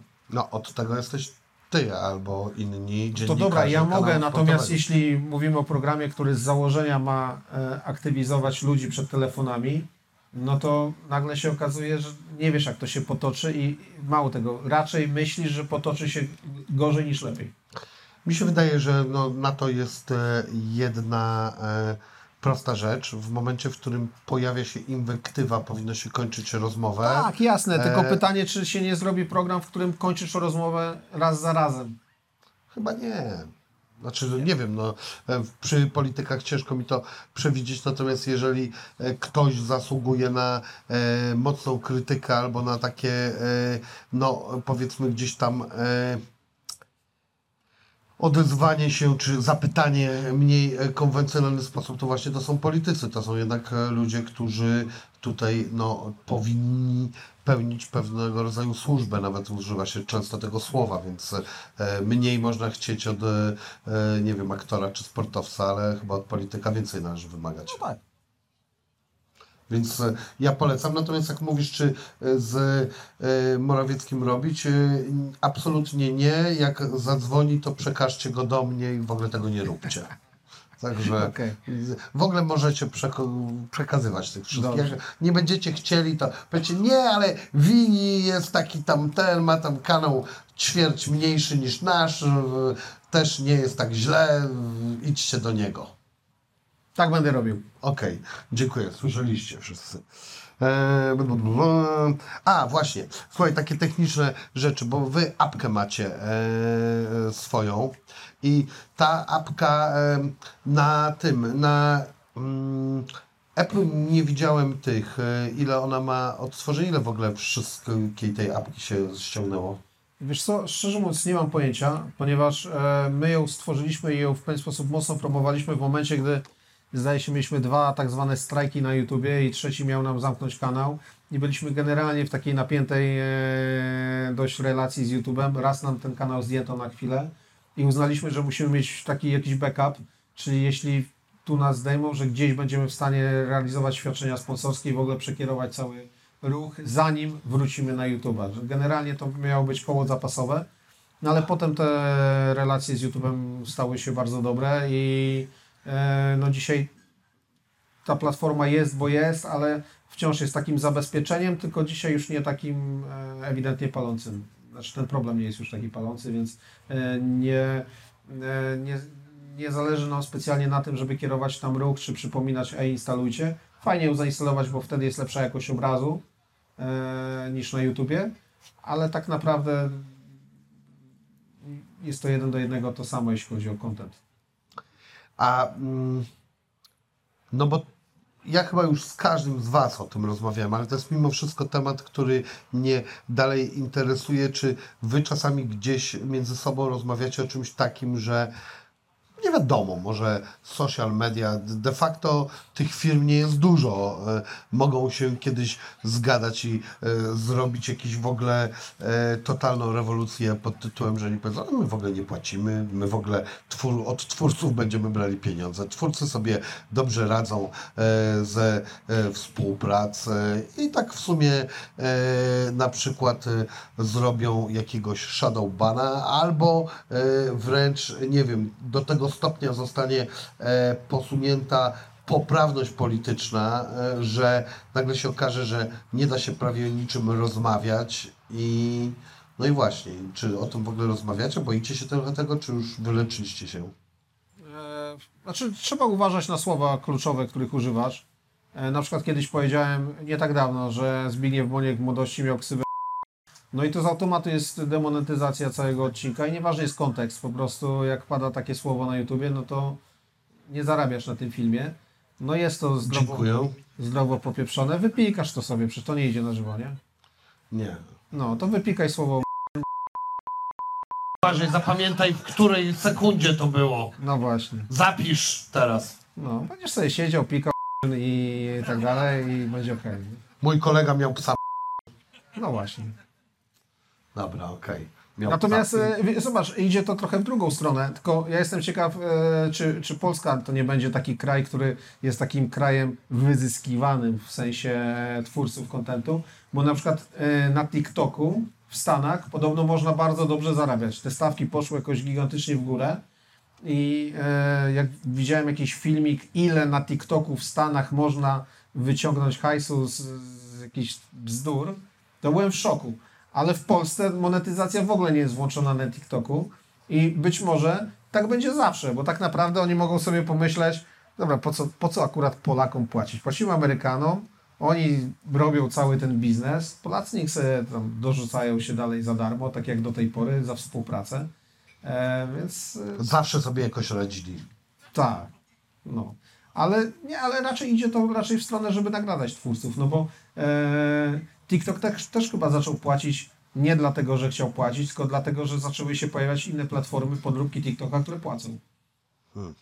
Na przykład w Indiach, gdzie, tak, ale to w ogóle nie związane z moją podróżą.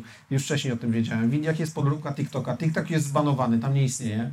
Nie wiedziałem tego, ciekawe. No. Chyba od 2019 roku nie da się wejść na TikToka w Indiach, ale jest tamtejszy TikTok, który płaci twórcom. Hmm. Więc e, jakby A jak jak to, on się nazywa? Nie wiem, nie pamiętam. Indyjski TikTok po Tak. prostu. Indian TikTok. Indian Talk. Tok. Indian Tok. No dobra. Czyli e, gdybyście zaprosili do swojego problemu, e, do swojego programu e, kolarza i mieli dokładnie omawiać cały jego sprzęt i wszystkie części jego roweru, to też mógłby w którymś momencie być problem. Tak, Okej. e, tak, trzeba uważać na, na. Kontekst nie ma znaczenia, bo zdaje się, że to jest tak, że maszyna sczytuje twoje, e, twój program e, i czytu, sczytuje go bez kontekstu, bezrefleksyjnie, wyłapuje słowa kluczowe. Okej, a, a co jest pod nogą w rowerze? Okej. Zapisz, która to sekunda. Okej. E, czekaj, znaczy- A, dobra, jeszcze słuchaj, a ten, czy wy z Palikotem już e, e, wynajęliście e, killera na śpiewaka? E, nie, nie potrzebujemy killera. Wystarczy, Prawnicy wystarczy e, najtańszy prawnik w mieście. Tak? Tak, to jakby. E, jeśli ktoś myśli, że. No przecież nie my robimy te reklamy, tylko e, największy producent piwa w Polsce. Jeśli ktoś myśli, że taki producent e, piwa robi to e, od tak i nie ma działu prawnego, który wszystko analizuje na 100 sposobów, e, no to wtedy. E, spoko. E, no to wtedy. E, Wybiłaś mnie z rytmu. znaczy sam się wy, wybiłem. No, jeśli ktoś myśli, że taka gigantyczna fi firma jak Tyskie e, wrzuca reklamę i potem się łapią za głowę, kurczę, chyba złamaliśmy ustawę o trzeźwości, no to, e, no to nie jest tak. No, kolejność jest odwrotna. Najpierw prawnicy, potem reklama, a nie najpierw reklama, potem prawnicy.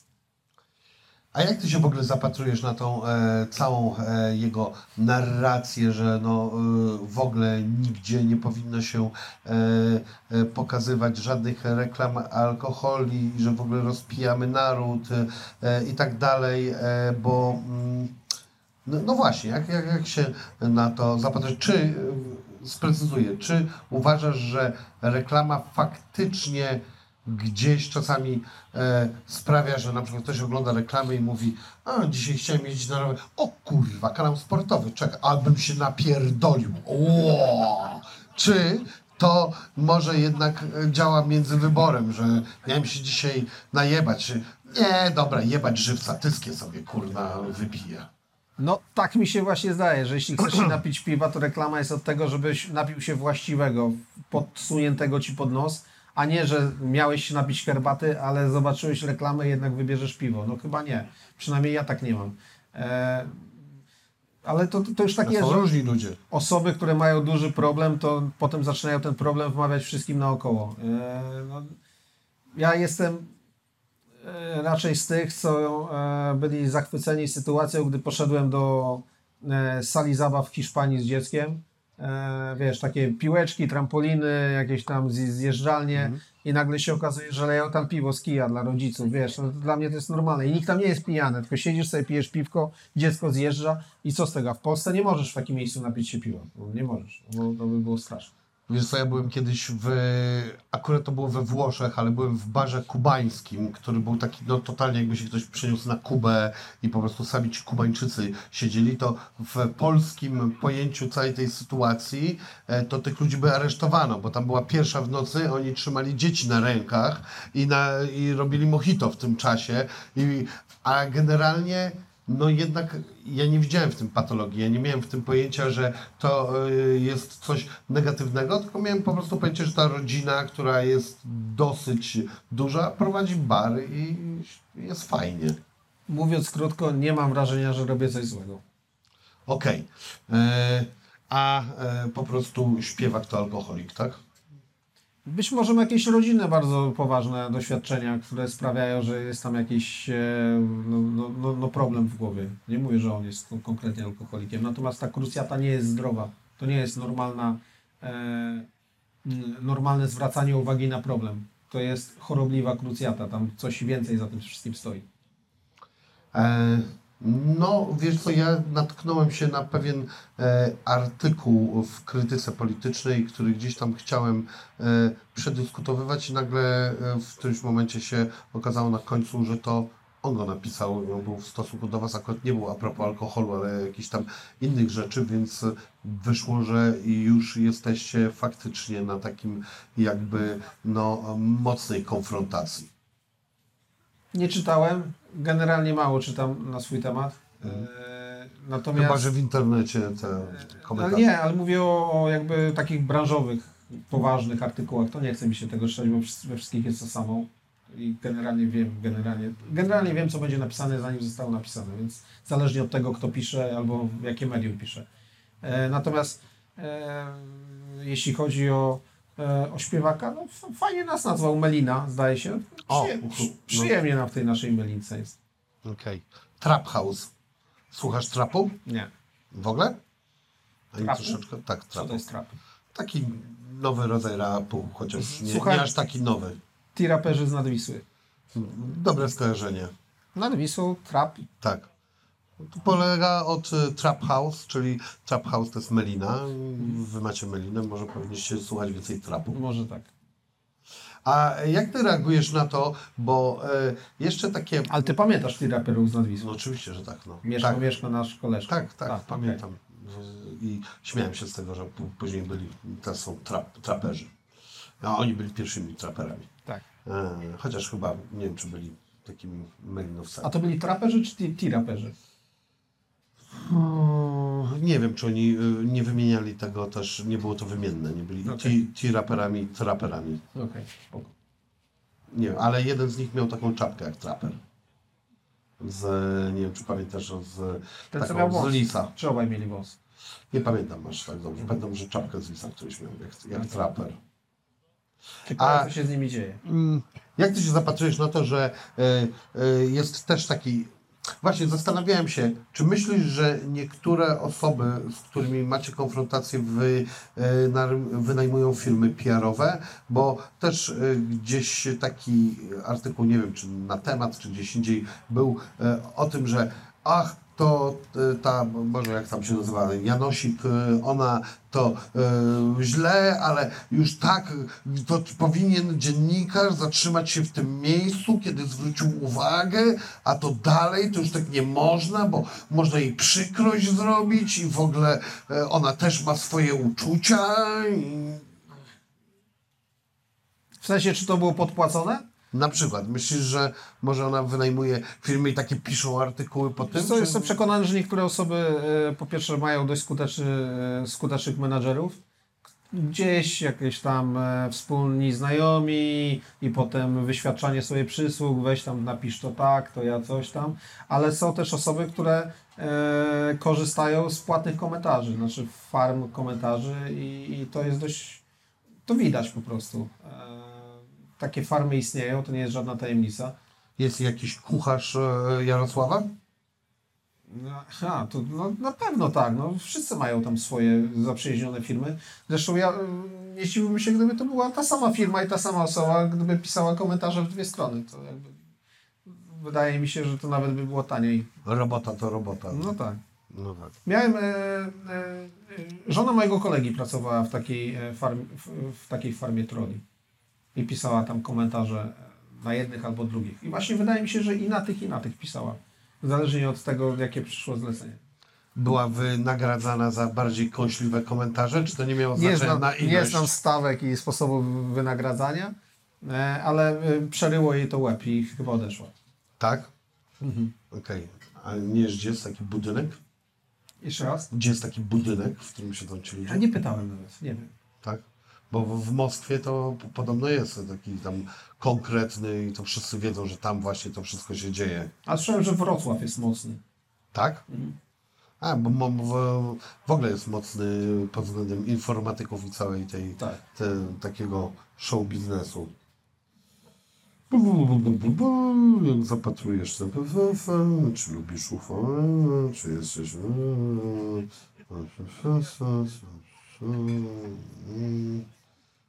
Czy jesteś człowiekiem wierzącym? Jakim? Wierzącym? Już chyba gadaliśmy.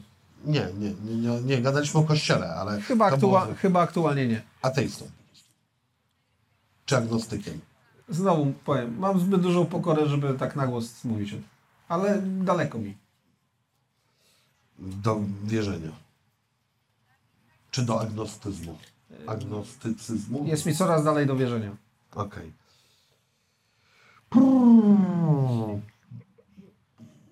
Gdzie dziennikarstwo w połączeniu z biznesem może się kłócić? Beznadziejne pytanie. Dobra, jemy to. Eee, czy wszystkie duże... A, czy wszystkie e, te swoje programy e, trzymacie też jeszcze na jakimś prywatnym serwerze, czy wystarczy wam, że macie na YouTube wszystko powgrywane? Mamy pozgrywane, tak. A, czyli jednak.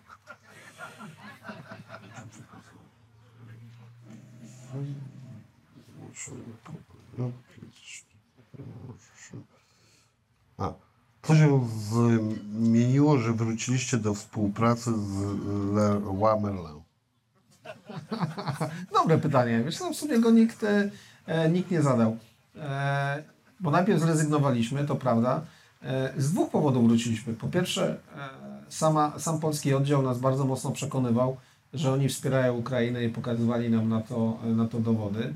E, a po drugie, w pewnym momencie poczuliśmy się jak Jak ta farma troli. e, poczuliśmy się jak absolutni frajerzy, no bo włączasz telewizję, mecz reprezentacji Polski, na bandach e, reklama tej firmy, przed meczem reklama tej firmy, w przerwie reklama tej firmy, zmieniasz kanał na, na inny, przed wiadomościami reklama tej firmy, bierzesz gazetę do ręki, reklama tej firmy i się okazuje, że w sumie tylko my zrezygnowaliśmy i wszyscy mają to w dupie, wszyscy tam chodzą, wszyscy biorą pieniądze, wszyscy się reklamują, tylko e, ty masz być ten jedyny, który nie weźmie tej kasy, czego nawet nikt nie zauważy, że, że jej nie bierzesz, bo wszyscy mają to w dupie. Więc e, e, uznaliśmy, że po pierwsze przekonała nas ta firma dość mocno, że, że nie należy jakoś tam hejtować, bo, bo działa po słusznej stronie, polski oddział. A po drugie, no właśnie był ten element taki, że rany, dlaczego ty masz być jedynym w ogóle świętszym od papieża, skoro wszyscy mają na to wywalone. E, a czy wyście e, gdzieś e, mieli temat e, e, High Liga u siebie e, analizowany? Nie. Nie. A to nie był temat, który Was e, interesował? Wiesz co, być może tak, tylko on dość szybko został wyjaśniony tak przez innych dość dobrze, więc jakby no po co No tak, bo były powtarzać? takie. No, Było to takie nagranie Tak. dość mocne i No, chyba było z parę nawet. No. no potem już byś mógł tylko nagrać to samo. E, Ja się nie, nie zajmuję galami freak fightowymi. Ja mam jakby e, nie oglądam tego, dla mnie to jest bezsensowne, głupie. E, Jak oglądam to na zasadzie, że przeglądam TikToka, patrzę jakiś tam skrót walki, ktoś kogoś walnął i to wszystko, albo wpada mi jakiś fragment konferencji, ale ja jestem zrażony po tych e, pierwszych freak fightowych konferencjach, gdzie tam była taka totalna patologia. E, I potem miałem, potem miałem jakąś sprawę w sądzie z Fame MMA, bo nazwa, byli nazwani patologią, oni nie chcieli być nazwani patologią. E, Wygrałem tą sprawę, i, e, ale nie zajmuję się tym. Po prostu jest, jest jakiś część świata, która mnie nie interesuje za bardzo. No, okej, ale tutaj wiesz co bym się przyczepił trochę, że no to, to, to, e, to Janosik też Cię w takim razie nie powinno interesować, czy jakiś tam... Nie, bo to jest z, po, z punktu widzenia dziennikarskiego bardzo fajny temat. Mhm. e, który pokazuje nie jakąś historię jakiejś dziewczyny, tylko historię w ogóle polskich mediów, weryfikacji dzisiaj informacji. A co powiedziały polskie media w ogóle na to, na to, to co oni tam tak zapraszali? No nagle uważają, że znaczy wszyscy się odcięli, tak? No, jakby nie, nigdy jej nie było. Natomiast no, no była, no przecież polskie media ją stworzyły, nie ona sama, potrzebowała pomocy do tego. Więc, e, ale już abstrahując od tego, e, tu jest jakaś historia dziennikarska. We freak fightach pewnie też jest, tylko to po prostu jest taki temat, którym się wszyscy interesują, więc ja już nie muszę. Znaczy akurat no, w tym całym y, temacie no to była mocna hi- historia dziennikarska, no bo po prostu to ABW i tak dalej, no to... Prawda, znaczy bardzo chętnie bym coś takiego nagrał, ale nie nagrałem, no to co, wszystkiego nie nagram. No jasne. A y, wiesz co, jeszcze się zastanawiałem, a jak miałeś kiedyś y, opowieść o gangsterze Słowiku, to y, bałeś się jakiejś reperkusji? Dostawałem jakieś tam pogróżki różne, e, jedne takie wyglądające na e, mniej wiarygodne, drugie na bardziej, e, więc był jakiś taki niepokój, no to wiadomo, że tak, natomiast no, rany, no trzeba robić swoje, nie? Najdziwniejszą miałem taką pogróżkę, jak facet do mnie napisał w stylu, teraz wszystko pomylę, w sensie imio, imienia i nazwiska i tak dalej, napisał, nie wiem, nazywam się Antoni Pierdziszewski, Mam 29 lat, mieszkam w, nie wiem, w Płocku przy ulicy Mickiewicza 11a. Posiadam e, broń białą, e, miecz samurajski o długości miecza, tam, nie wiem, 48 cm. W przyszłym tygodniu zamierzam zabić pana dzieci, pana żonę, pana, a na koniec siebie. No i wiesz, tak to czytasz, mówisz, o kurczę. Ale to było w związku z y, tamtą sprawą? To było w, mniej więcej w tamtym czasie. No ale to brzmi, że on był obrońcą tam e, tego... Nie, nie, nie, znaczy nie, nie, ja po prostu powiedziałem ci o pogróżkach jakiego typu, wiesz, i ty taką, bo, tam zabijecie, to tam, wiesz, każdy może tak napisać, ale taki odpał w głowie mieć, to sobie myślisz, o kurczę, ten facet może naprawdę, wiesz, tam brakować może piątej klepki, nie? A ty czasami myślisz, kto jest po tej drugiej e, stronie e, tego odbiornika, że po prostu ten szereg osób, wiesz, bo kiedyś była taka narracja przy niektórych sytuacjach, że ludzie mówili, że ha, to, tam siedzi trzynastolatek, pryszczaty i on tam e, e, tego, gówno może, a ja czasami miałem odpo- odpowiedź taką, wiesz co, słuchaj, może i pryszczaty, ale niekoniecznie trzynastolatek, tylko dwudziestopięciolatek i pryszczaty jest od sterydów, które wziął e, i cholera jasna właśnie ostrzy e, swoją, e, nie wiem, e, e, coś tam na ciebie i to jest gościu, który może się odpalić. Nie, nie myślę o tym. Znaczy, ja nigdy nie spotkałem się z sytuacją na ulicy, na mieście e, nieprzyjemną. Spotykam wyłącznie miłych ludzi. Internet to jest jeden świat, a życie to jest zupełnie inny. Kilka razy w sprawie, dwa chyba, w sprawie czy trzy, w sprawie jakichś tam takich pogróżek, właśnie tak jak te, jak te, to poszedłem na policję, żeby spróbowali namierzyć człowieka, no bo to musisz być odpowiedzialny za swoją rodzinę, czy, e, czy, czy faktycznie tam nie ma jakiejś za mocnej odklejki, więc trzeba reagować. Ale generalnie to nie, to mam wywalone na jakieś tam negatywne komentarze, bo internet internetem, ale ludzie na, na zewnątrz są zawsze super mili, fajni. E, Poza tym jakieś tam gadanie, że komentarze, że, że twój odbiorca to 13-latek. Wiesz co, ostatnio w e, Poznaniu podszedł do mnie facet e, po zdjęcie i ba- był bardzo miły. I ja się pytam, czym on się zajmuje na tym kongresie, bo to już nie pamiętam, jak to się nazywało. To była jakaś taka biznesowa. E, czekaj. Nie, dobra, nie przypomnę sobie. Duże wydarzenie w Poznaniu. I on mówi, my name is Elon Musk i Nie, on mówi- Tesla. Ja ten, ja, ja to stworzyłem blika. Ja mówię, co? W Poznaniu. Tak, a on mówi, Chyba znam go. No, on mówi, ja blika stworzyłem. Ja mówię, nie no, i gość sobie robi zdjęcie. Wiesz, to jest miłe tak naprawdę, nie? Że to wow. Ale mówiąc e, o tym 13-latku, to mi nie chodziło o to, że twoja widownia to 13-latkowie tylko, tylko No wiem, tylko że ludzie o to, że nieprzewidywalni. E, tak, że po, i e, o to mi chodziło, no nie, bo e, to, że ludzie w bezpośrednim kontakcie w znacznej, znacznej, znacznej części są e, sympatyczni, to się z tym e, w pełni zgadzam, tylko chodzi o to właśnie, że kurde, może się trafić ten jeden świr, no tak jak powiedziałeś w e, tym swoim, o tym swoim smutnym To, mailu. to nie trzeba być dziennikarzem, żeby się trafił świr. Świry, wiesz, To atakują ludzi na ulicach zupełnie przypadkowych też. To prawda, ale ty prowokujesz rzeczy bardziej.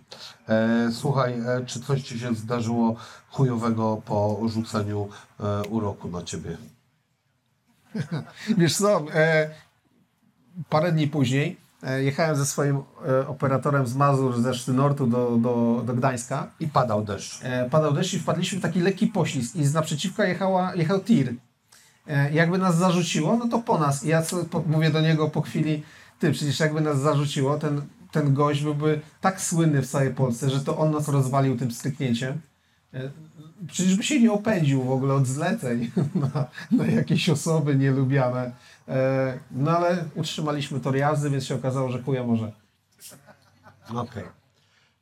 Proszę Państwa, to był mój specjalny gość, a teraz e, e, Krzysztof oczywiście, a teraz czas na pytania od Was. Tutaj jest mikrofon, tam jest.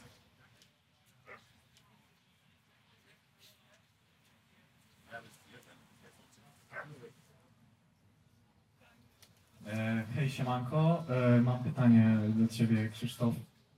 Chciałbym zapytać właściwie, czy nie uważasz, e, a propos tego, co mówiłeś o polityce, że Ty na żadne wybory nie pójdziesz, bo, bo nie chcesz odpowiadać za to, co się wydarzy w przyszłości. Czy nie uważasz, że lepszą, e, lepszym podejściem byłoby to, żeby po prostu iść i za każdym razem oddawać pusty głos? E, Ostatnio też się nad tym zastanawiałem i właśnie, czy, czy to nie byłaby pewnego rodzaju e, forma protestu, właśnie w formie tego, że no, żaden rząd nie odpowiada, mimo wszystko szanuję swój obowiązek jako obywatel. E, Jestem jednym z tych słupków, które podwyższają, powiedzmy, e, jestem jednym z obywateli, który chodzi, spełniam swój obowiązek, mimo wszystko nie przykładam cegiełki do wyboru złego i złego. Jak, jak się do tego odniesiesz? Musiałbym bardzo nie szanować swojego czasu, żeby chodzić, żeby oddać pusty głos, który wszyscy tak mają w dupie i zapominają następnego dnia, jaka była liczba pustych głosów. Znaczy, szanuję e, takiego próbę dawania pstryczka w nos władzy w taki sposób, tylko władza nie odczuwa tego pstryczka. No, e, wolałbym w tym czasie iść do lodówki na przykład.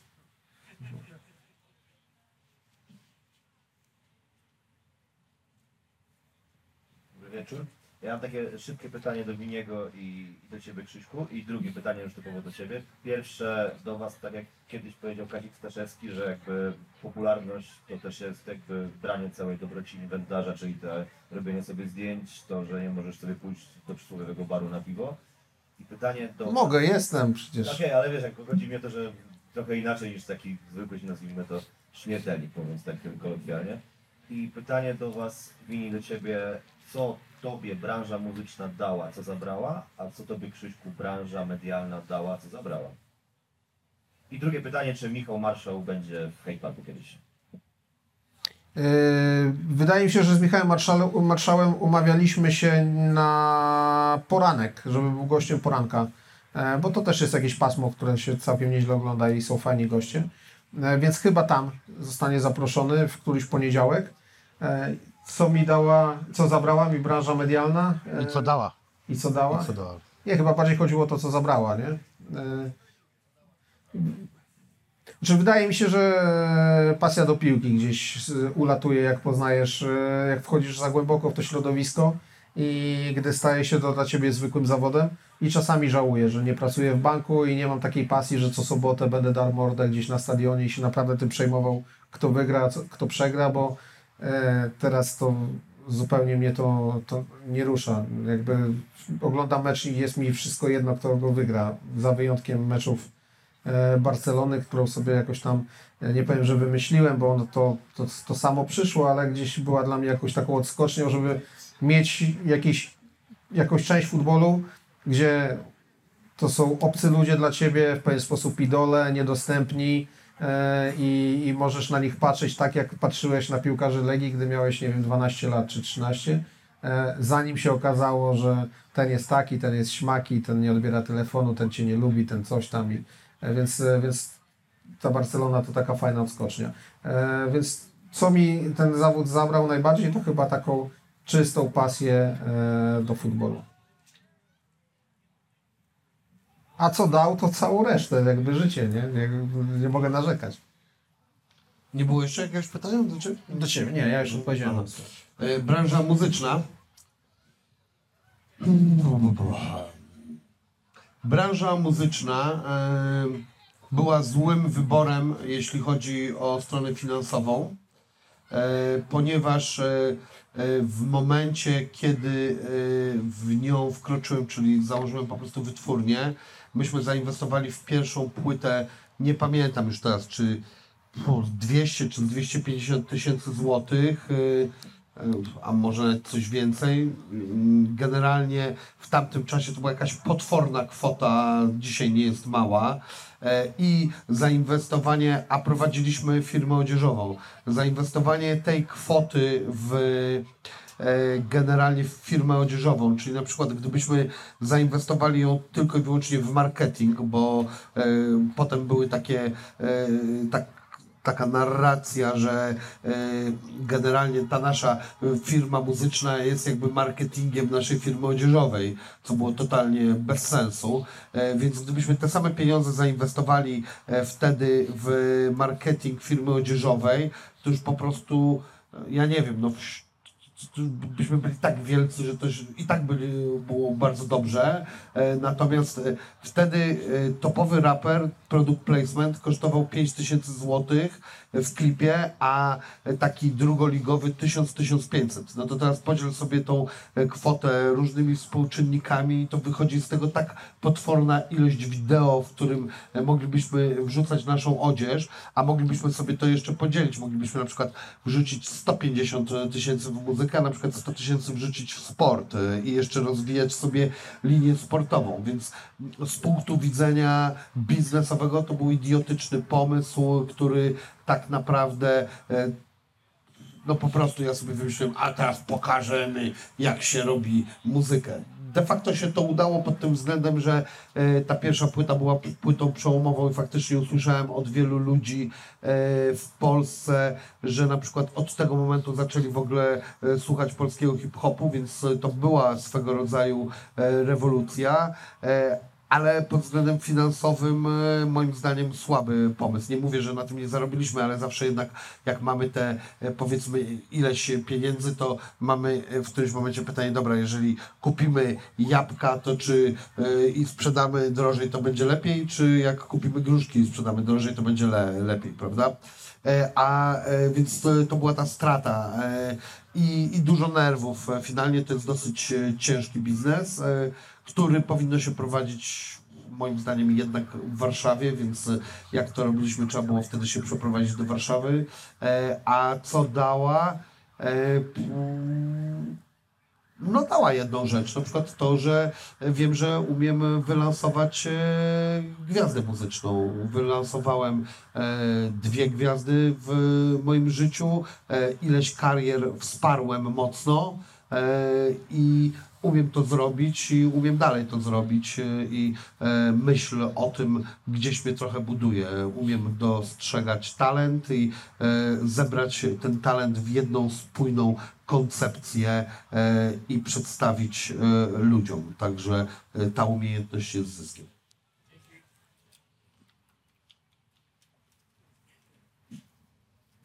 Ja mam jeszcze tutaj ostatnie pytanie, że, że tak powiem, znaczy ostatnie, nie wiem czy ostatnie tak naprawdę. E, mam pytanie do Winiego, bo już kontynuując ten cały wątek masz 100%, bo, skąd się wzięło w ogóle najpierw kwestia y, sprzedaży tego y, wytwórni bodajże, czy całej marki, bo już teraz ciężko mi powiedzieć DJ-owi Remo, a nagle zrodziła się tutaj, zrodził się tutaj pomysł reaktywacji tej marki, ale w takiej troszeczkę y, mniejszej formie. Są rzuty tej odzieży, które są takie dosyć limitowane. Jak to się w ogóle, dla- dlaczego, dlaczego w ogóle doszło do tej sprzedaży, a potem dlaczego w ogóle doszło do tej reaktywacji? No, dlatego, że e, jeśli chodzi o sprzedaż e, e, marki, e, myśmy sprzedali tylko i wyłącznie e, tak naprawdę backup katalog. Backup katalog to jest to, co wcześniej zostało wydane, jeśli chodzi o e, wydawnictwo muzyczne. Czyli sprzedaliśmy kanał YouTube i sprzedaliśmy e, po prostu ten backup katalog. Natomiast e, Jeśli chodzi o samą nazwę, to ją w ogóle tylko tam e, udzieliliśmy licencji, ale to już jakby są tam e, sprawy prawnicze i to, to już nie, nie chodzi o to, żeby to wnikać. E, natomiast no właśnie dlatego, że ja już doszedłem do tego, że nie bardzo chciałbym prowadzić e, wytwórnię i to jest dosyć męcząca rzecz. De facto może mógł coś takiego prowadzić na zupełnie innych warunkach, czyli nie, nie prowadzić tego samego, no nie, mógłbym wspierać jakąś wytwórnię na przykład i na, tym się dobrze znam. Natomiast prowadzenie, na- najtrudniejsze też w tym interesie jest e, ego i współpraca z artystami, no to jest opiekowanie się tym artystą i tak dalej. To są trudne rzeczy, które już czuję, że są e, nie dla mnie. A więc dlatego to. Natomiast myśmy nie sprzedali żadnych e, znaków i nie sprzedaliśmy marki odzieżowej. Wszystkie e, znaki marki odzieżowej są e, własnością marki odzieżowej. E, I e, tak naprawdę była przerwa z marką odzieżową w momencie COVID-u. Jakby już nie chcę mi się rozwijać tego tematu, bo bym mógł tutaj gadać e, pół godziny albo godzinę, ale e, ja miałem cały czas w głowie, że wrócimy z tą marką. No i wróciliśmy i ją rozwijamy, e, ale de facto ta marka e, na rynku jest, e, jeśli chodzi o pokazanie się pierwszych ubrań, to troszeczkę ponad pół roku, więc my jesteśmy w bardzo mocnej fazie rozwoju tego e, projektu i e, głęboko wierzę i bardzo ciężko nad tym pracujemy, że e, wróci ona najpierw do lat swojej świetności, a potem go głęboko przebije. Ja już opowiadałem, jakie są na to super, świetne pomysły i tak dalej, natomiast e, to nie wiem, możecie jakieś tam starsze rozmowy obejrzeć. Nie? Dzięki. Cześć. Cześć. Cześć. Dzień dobry. E, Dzień dobry. Ja dwa pytania. Najpierw chciałbym wrócić do wątku literatury, książek, audiobooków. Krzysztofa, tu poruszyłeś temat twórcy Suworowa, który, którego twórczość Cię pochłaniała. No to kopalnia anegdot, ciekawych historii. Czy masz jakąś jedną, która wrażenie na Tobie zrobiła i pamiętasz ją do dzisiaj? Mógłbyś przytoczyć? Nie, nie, nie, nie, nie przytoczę jakieś, bo to nie są e, anegdoty takie, które się nadają, wiesz, do strzelania na imprezach, bo to nie jest nic zabawnego, ale akurat literatura? e, myślę, ale czytałeś Suworowa, czy nie? Coś czytałem. Co czytałeś? Akwarium? Okej, akwarium jest akurat na faktach i, i akwarium jest dobre, żeby zacząć, bo to jest o jego życiu jako agencie, tak, gdzie on ucieka z Wiednia i, i ucieka do, do Anglii. E, moim zdaniem super książka, ale on ma też książki, po pierwsze ma książki historyczne, które się czyta znakomicie. On ma niesamowity styl pisania, e, bo niby niby agent, e, że tak powiem, nie szkolił się na pisarza zawodowego, tylko pisze, żeby opisywać rzeczywistość. Natomiast takie książki jak Lodołamacz i te wszystkie kolejne e, historyczne z tej serii, no to one mają znakomity rytm. E, ja bardzo lubię, gdy zaczynasz książkę czytać, nie wiem, jesteś na siódmej stronie i nie wiesz kiedy znalazłeś się na dwudziestej siódmej. On coś takiego ma. E, natomiast e, jest jeszcze taka... E, takie dwie książki jego, które są taką mieszanką fikcji i e, e, fikcji i, i faktów. E, druga to jest chyba wybór, a pierwsza jest. E, druga część to się nazywa wybór, a, a, a, pierwszej nie pamiętam. Łatwo się to sprawdzi. E, tak, z chyba, ale nie.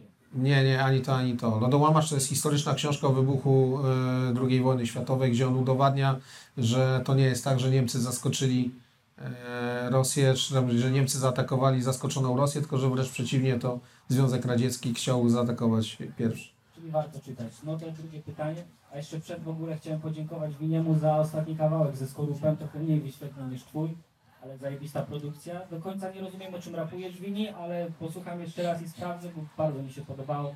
W ogóle żałuję, że ten człowiek nie jest popularny i Skorup, bo robi już kilkanaście lat muzyka, jest no, zajebisty. Y, Drugie pytanie. Ja chciałem się odnieść do tego. Ja też nie rozumiem, co rapuje w tym kawałku, także nie martw się.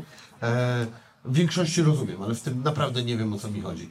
E, natomiast e, e, polecam totalnie płytę Skorupa. Jest e, piękna i jest w ogóle świetna na kaca. Słuchałem ją sobie e, na kacu, które rzadko miewam, bo rzadko doprowadzam do tego, że mam kaca, ale wtedy właśnie miałem, dostałem od niego tą płytę i jest ona taka kojąca, przepełniona e, pozytywnością i e, no świetna, bardzo ciepła płyta, bardzo mi szkoda, że e, Skorup e, nie ma większej kariery, ale też o nią nie zabiega. Nie było Winiego jeszcze chyba? E, nie i będzie to trzeba nadrobić. Ta książka to kontrola. Kontrola. Przypomniało się, tak. Dzięki. No to te drugie pytanie. E, Z czego jesteście najbardziej dumni w waszej karierze? Jakieś przedsięwzięcie konkretne? Chodzi mi, żeby jednak kultywować ten ten mental sukcesu, żeby się cieszyć z własnych osiągnięć, a nie tego, nie utrwalać to, że negatywnie jest wokół w społeczeństwie. Co w waszych życiach jest czymś, z czego jesteście dumni? Ja jestem dumny z książki z Andrzejem Iwanem, z książki Spalony. E, Kiedyś sobie powiedziałem, że już raczej nie będę pisał kolejnych książek, bo po prostu lepszej o tej nie napiszę. Nie z uwagi na to, że ja jakoś tam jestem nadzwyczajny w tej kwestii, chociaż akurat wciąż uważam, że umiem pisać, to e, po prostu nikt inny nie opowie mi takiej historii z taką szczerością, nikt tyle nie przeżyje, co przeżył Andrzej, więc e, ta książka jest na pewno czymś, co E, jak mnie kiedyś, nie wiem, syn zapyta, tato, co najlepszego tam zrobiłeś jako dziennikarz, to podejdę do półki, dam mu na dwa dni, wrócę i będziemy mogli dalej sobie rozmawiać. A ja pamiętam jeden tekst z akwarium.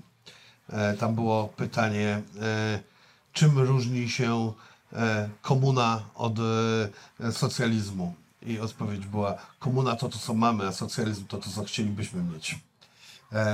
Tam było parę takich dobrych tekścików, a to jedyna książka, którą przeczytałem. Zanotowałem sobie inne, muszę się wybrać w tamto miejsce. Już jest na to czas, kiedyś byłem za młody, było za trudne to dla mnie.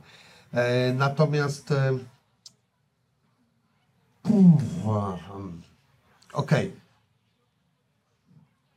E, To, że ludzie mi mówią e, ciepłe, miłe słowa i mówią, że puszczają sobie moje rozmowy przed zaśnięciem, to znaczy, że dostarczam e, lu- ludziom relaksu e, i w ogóle nigdy bym się nie spodziewał, że, e, że tak może być, patrząc na e, jakby całe moje życie, które znam lepiej niż inni to jestem tym zdziwiony. Zobacz, 292 tysiące w tej godziny. Rządzisz. No nie jeszcze, nie? Dobry wieczór, cześć. Cześć, cześć. Ja mam jeszcze pytanie jedno do Winiego. Wiem, że masz e, swego rodzaju awersję do latania e, samolotem, ale taka hipotetyczna sytuacja, gdyby na przykład Andrzej Dragan zaproponował Ci wspólny lot na Sycylię i usiadłby tam przy Tobie i odpowiedziałby na jakieś ewentualne Twoje wątpliwości co do zasady działania statku powietrznego, to czy zdecydowałbyś się na taką podróż? Pozdrawiam. Nie, są tylko dwa powody, dla których mogę lecieć. To jest e, piękna dziewczyna, on taką osobą nie jest, a druga to pieniądze. E, Gdyby płacił za to, to tak, ale nie, nie to, że będzie mi coś tłumaczył. Ja mam pytanie do gościa, pana Krzysztofa i właściwie takie bardziej egzystencjonalne niż związane Tak, tak. życiem. Przepraszam, tylko jedną rzecz zrobię, ale słucham. To nie jest brak szacunku, tylko muszę coś tam... Tak, tak, słucham. Co jest twoim paliwem, co sprawia, że wstajesz rano i tak jakby masz ochotę, żeby robić dalej to, co robisz? Czy co się nakręca, innymi słowy? Czy jest to po prostu satysfakcja z tego, co robisz, liczba wyświetlenia, a może jakiś inny czynnik, faktor? Eee, wiesz co, ja po prostu lubię swoje życie. Eee, znaczy lubię robić to, co robię. Eee, I ja nigdy nie, nie miałem... Znaczy, ja trochę nie miałem dzieciństwa, to muszę się przyznać. Zacząłem pracować bardzo wcześnie, jak miałem 14 lat i zawsze moi znajomi byli dużo ode mnie starsi. Nie miałem kolegów, rówieśników, tylko nie wiem, ja miałem 14 lat, a mój najmłodszy kolega, który był na mojej 18, jak miałem 18, to miał chyba z 31 powiedzmy, tak? I zawsze e, byłem w środowisku ludzi e, starszych i zawsze pracowałem i gdzieś mam taki nawyk w sobie, że szukam rzeczy do robienia, nawet kiedy e, w sumie mógłbym tego nie robić, ale lubię pracować i tak naprawdę ja miło spędzam czas, a po prostu czasami towarzyszy mi kamera albo nie wiem, klawiatura komputera. To jest takie trywialne dosyć, że jak będziesz e, robić to, co lubisz, to nie będziesz nigdy w życiu pracował, tak? No ale jest element prawdy. Ja nie zmuszam się do robienia rzeczy, których e, nie chcę robić. Kiedyś pewnie tak było, teraz już, e, już na całe szczęście nie muszę, ale wciąż lubię działać. Myślę, że to będzie dość kiepski moment w moim życiu, gdy nie będzie mi się chciało działać. To wtedy się pewnie stoczę. E, Cześć, mam pytanie do Krzysztofa. E, Gdzie czy- jesteś? Tu jestem. Dobra, dobra, widzę. E, Czy Sławek Mencen przeczytał Miłość w czasach zarazy i wrócił do Ciebie z jakimiś przemyśleniami? Nie, nie odezwał się już niestety w sprawie tego tekstu. Mówisz o tekście na Onecie o psychiatrii dziecięcej? E, tak, tak.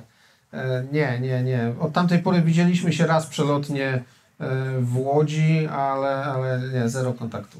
Niestety. E, I jeszcze jedno. Wydawałoby się, że przekucie e, rozpoznawalności zbudowanej na byciu tym ćpunem od e, ustawy reprograficznej, przekucie tej rozpo, rozpoznawalności byłoby mm, na, na coś, na jakąś wa- wartość monetarną, byłoby czymś karkołomnym. Niejedne, udało się to w jakikolwiek sposób e, Jasiowi Kapeli. Jestem ciekawa, czy ty w jakikolwiek e, sposób doceniasz to? Znaczy, to jest wielowątkowy temat. Po pierwsze, ja często, e, często trafiam na jakieś zarzuty wobec mnie, że ja promuję ludzi, którzy nie powinni być promowani i oni z mojego punktu, z, mo, z mojego powodu stają się bardziej znani, albo dochodzą do głosu, albo odwalają jakieś numery, ja miałbym brać za to odpowiedzialność. No nie mogę brać odpowiedzialności za e, działania innych jeśli ktoś przychodzi do mojego programu i się w nim kompromituje, a potem ludzie chcą go dalej oglądać, to jest odpowiedzialność tych ludzi, a nie moja. To, znaczy, to jest jasne. No, każdy sobie wybiera, kogo chce e, śledzić. E, sam Jaś Kapela chce być bardzo kontrowersyjny, ale on chyba nie jest aż tak głupi, jakiego próbuje udawać w internecie i nie jest tak głupi, jak wypadł w tym programie. Wybitnie miał nie swój dzień.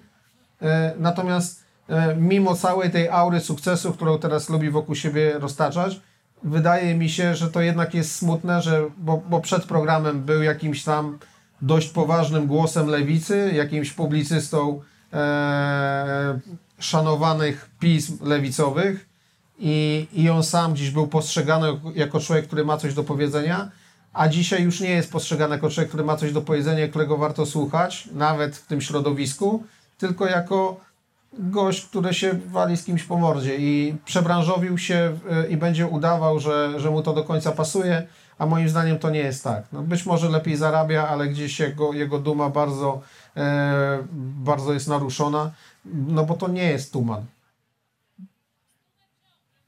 Słucham? Eee, No tak, ale y, y, jeszcze raz, jakbyś mogła do mikrofonu powiedzieć. Mam na myśli to, czy ty, ty y, doceniasz w jakiś sposób to, jak on to zdołał przekuć. Bo to, ja rozumiem to, co ty mówisz, że on w jakiś sposób poświęcił e, to, co miał e, dla, mm, dla pieniędzy, Znaczy, czy doceniam? Tak, no, no ja życzę mu dobrze w tym sensie, że niech ma swoje mieszkanie, niech, niech śpi u kogoś w nogach, niech e, ma na jedzenie, niech nie wypadają mu zęby. No to wszystko okej, jakby w tym sensie życzę mu dobrze. Ale czy to jest e, to, czego on naprawdę w życiu szukał 5-10 lat temu? Nie sądzę. To jest, to jest mniej więcej tak jakby No bo weźmy tą Natalię Janoszek. No, biedna dziewczyna, znaczy biedna w tym sensie, że raczej nie będzie miała już tej kariery, którą miała.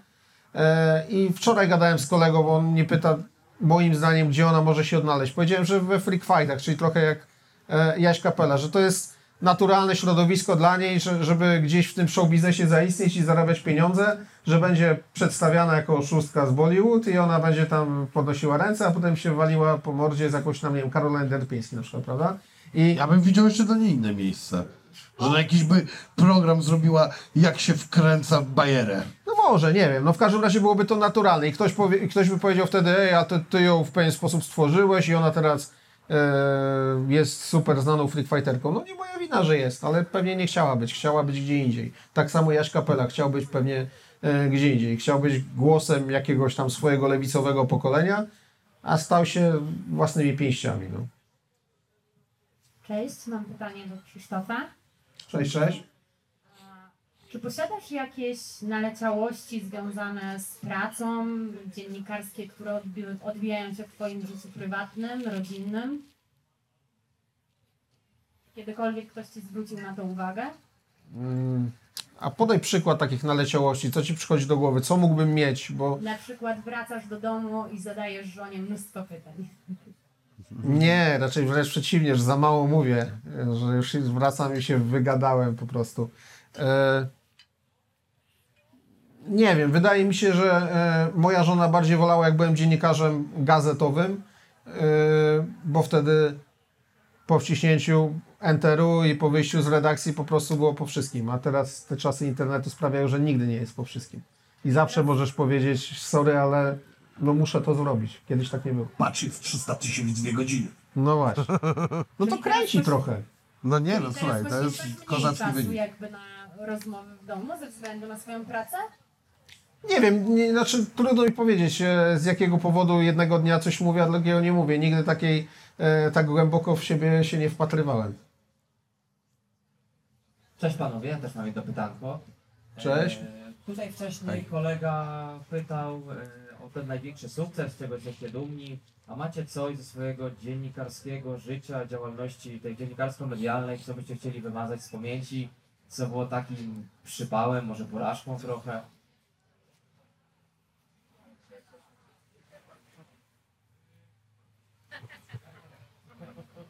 Znaczy szukam, nie to, że, że, że to gram pauzą, czy gram ciszą, szukam e, czegoś, co ewidentnie by mnie bolało po latach i na siłę musiałbym udawać, że jest coś takiego, co wraca do mnie w jakichś tam koszmarach, że, że tak nie powinienem zrobić.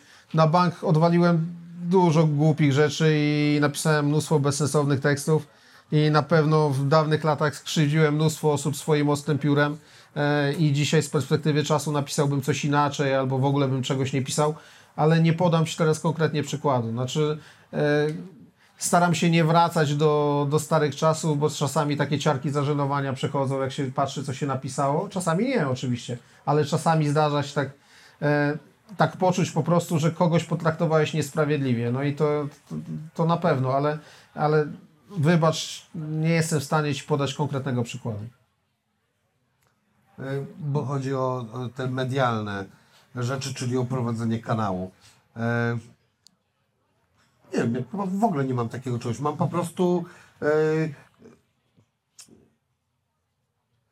niepoczucie winy, smutku czy czegoś, tylko ja wiem, że miałem całą masę rzeczy słabszych, albo na przykład zdarzają mi się w ogóle rozmowy słabsze. E, takie, e, że po prostu nie wiem, no byłem zmęczony i, i to jakoś gorzej poszło. Natomiast co jest zabawne, potrafi często coś, co ja uważam, że poszło całkowicie źle, e, potrafię słyszeć, że e, to jest e, super rozmowa, więc to w ogóle mnie totalnie dziwi.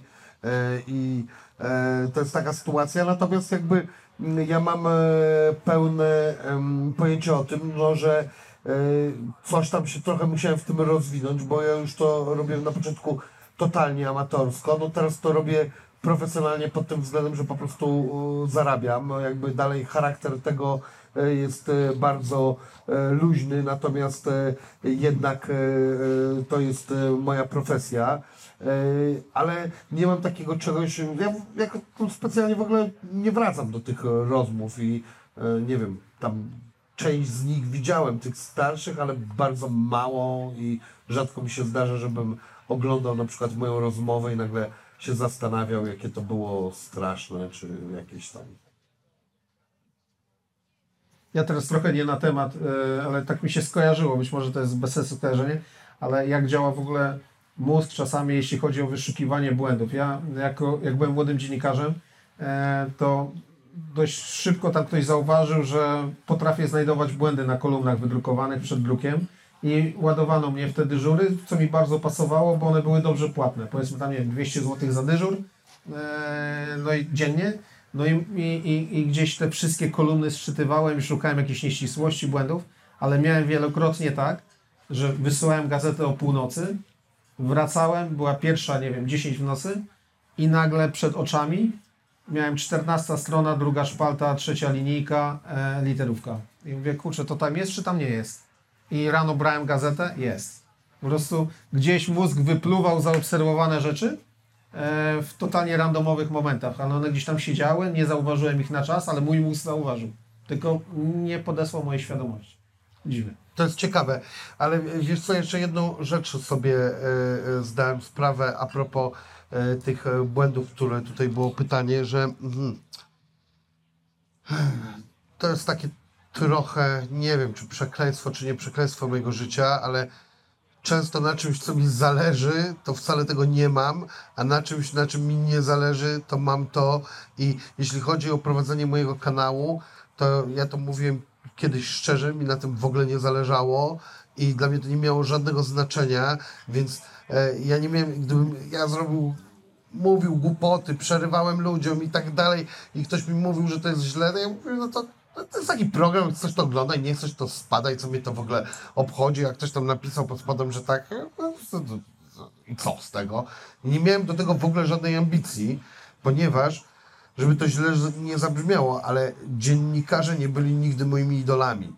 I zupełnie inni ludzie byli moimi idolami. W związku z tym ja chciałem zupełnie innych rzeczy. Ja zawsze chciałem, żeby w muzyce mi wy- wyszło, w której de facto nigdy mi nie wyszło. Natomiast e, w tym e, robię te rzeczy lepiej. Wiele osób mi to po prostu e, też powiedziało. Natomiast dlatego, że po prostu w którymś momencie stwierdziłem, ok, no jednak biorę za to pieniądze, e, to jest moja profesja, więc należy e, się do tego przyłożyć najzwyczajniej w świecie, ale to nigdy nie było moją ambicją. I to jest takie trochę zabawne, po prostu tak jest. No, ja na przykład tak mam.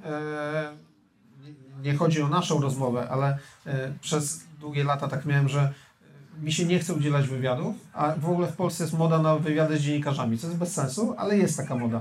Jako, że Wcale nie. zawsze mnie e, irytowało, czy tam bolało, jak ktoś mi odmawiał wywiadu, to ja starałem się innym dziennikarzom nie odmawiać i też rozmawiałem. I łapałem się na tym, że mi się nie chce z nimi rozmawiać, e, w tym sensie, że odpowiadam, roz, spotykam się z kimś przez grzeczność, żeby miał ten wywiad, no bo, ale nie angażuję się w niego. Nie jestem tak zaangażowany, żeby udzielać takich wypowiedzi, które potem będą dobrze wyglądały na papierze. E, czy też, nie wiem, w internecie, prawda? I potem sam byłem niezadowolony z tego, bo potem widzę wywiady z innymi dziennikarzami, a tam wiesz, a tu cytat z Napoleona, a tu z jakiegoś tam filozofa greckiego, tu jakaś anegdotka rzucona. Widać, że tam wiesz, ktoś poświęcił cały dzień, żeby się podpromować w takim wywiadzie, a ja zawsze, zawsze wychodziłem na takiego buca. I No. A potem kto ma więcej obejrzeń? Okej, no, No, okej. ty. 300 tysięcy w dwie godziny, kurwa.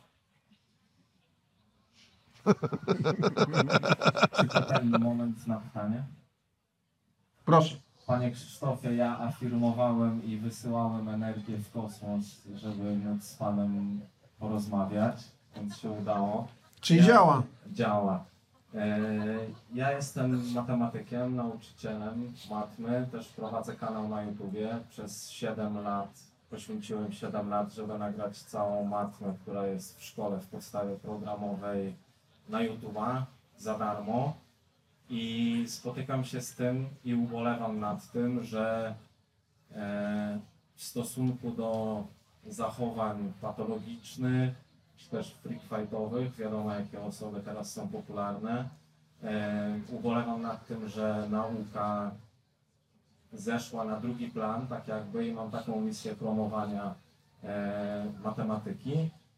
Też sobie myślę o tym, że bez próbowania nie da się osiągnąć swoich celów. I ja chcę zapytać wprost, czy to byłby dla Pana ciekawy temat, żeby porozmawiać w jednym z programów ze mną o edukacji e, w Polsce i edukacji matematyki. A jesteś w stanie zaciekawić mnie matematyką teraz, powiedzmy przez 3 minuty, że gdyby to był nasz program e, i ja Cię pytam, bo Cię pytam teraz, w jaki sposób coś tak nudnego jak matematyka może być tematem do rozmowy na YouTubie? Co w tym jest ciekawego? E, Gdybym generalnie ludzie e, uważają, że zdolność logicznego myślenia, bo generalnie matma sama w sobie jest nudna i to, czego uczymy się w szkole jest turbo nudne, a matematyka występuje w każdej dziedzinie, nawet to, e, jakie są oferty kredytowe w bankach, to e, ludzie nie są w stanie sobie tego logicznie przeliczyć, gdzie lepiej mi się opłaca wziąć kredyt, ile muszę spłacić, tylko wierzą osobom, które sprzedają te kredyty na słowo, który kredyt jest lepszy, a to wszystko można sobie e, samemu weryfikować. Generalnie matma jest wszędzie, w sztuce, e, w programowaniu, sztuczna inteligencja opiera się na matematyce. Matematyka jest wszędzie, tylko jest niedoceniana. E, To jest jedna rzecz, a druga to sposób uczenia matematyki w szkole e, jest totalnie bez sensu. To jaki powinien być, żeby mieć sens, żeby miał sens? Nauczy... e, Jaki co powinien być? System nauczania matematyki w szkole, żeby miał sens. Generalnie mamy system nauczania, który jest pruski, że nauczyciel, nauczyciel stoi przy tablicy i przez 40 minut gada coś, co uczniowie nie rozumieją i później mają rozwiązywać zadania, sposób uczenia matematyki w formie projektów, realizowania zadań, rozwijania ciekawości, tworzenia rzeczy, budowania miast, bo można zbudować swoje miasto, programować roboty, które rozwożą towary do sklepów, żeby robić to w jak najbardziej efektywny sposób. Eee, To jest sposób uczenia matematyki, rozwijanie projektów, wszystko co robimy w życiu. Eee, Pana kanał też jest w jakiś sposób projektem, to trzeba sobie zaplanować, ułożyć, zrealizować. A w szkole się tego nie uczy nie tylko na matmie, ale także na innych przedmiotach.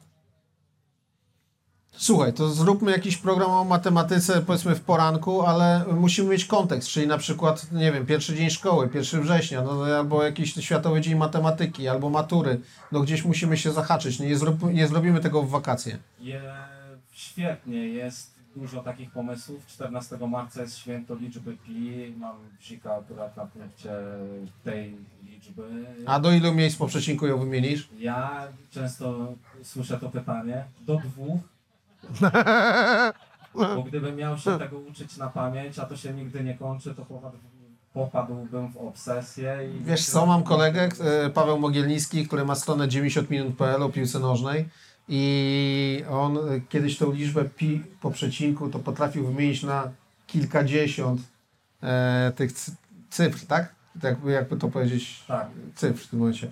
E, no i nie wierzyliśmy mu i nagrywaliśmy go na dyktafon, a potem sprawdzaliśmy, czy nas nie wkręca i nie wkręcał, znał to.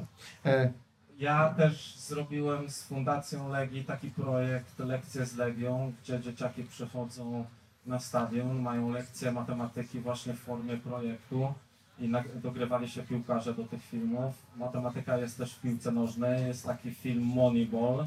Y, To akurat nie jest o piłce nożnej, tylko o baseballu, gdzie dzięki matematyce drużyna, która była ostatnia w tabeli, y, była pierwsza po sezonie i miała największy strajk wygranych e, pojedynków, że tak to powiem, bo analityk, statystyk e, wybierał graczy, których ma kupić drużyna, e, którzy nie byli znani, tak? Nie byli, ich wartość nie polegała na tym, że są aktywni w mediach, tylko że dobrze grają. To było przeanalizowane. tak, znamy, znamy dobrze ten film. To jest bardzo dużo kontekstów i ja się mogę do tego przygotować i zaproponować. To jesteśmy mówieni na marzec 2024. Nie ma problemu.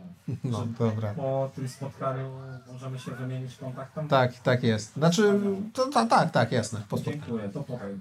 Dziękuję.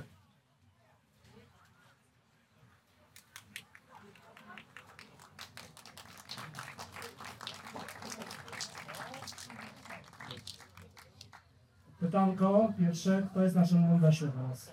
Ja? Okej, spoko. I weszło jest, te, weszło jest teraz lepsze, czy rok temu było lepsze? Myślę, że teraz jest lepsze. Zgadzam się. A jak to się przekłada na model biznesowy? W porządku, znaczy statystyki idą w górę, ale to nie jest kluczowe. Teraz bardziej idziemy w technologię i myślę, że tak e, w ciągu najbliższych miesięcy będzie to bardziej widoczne.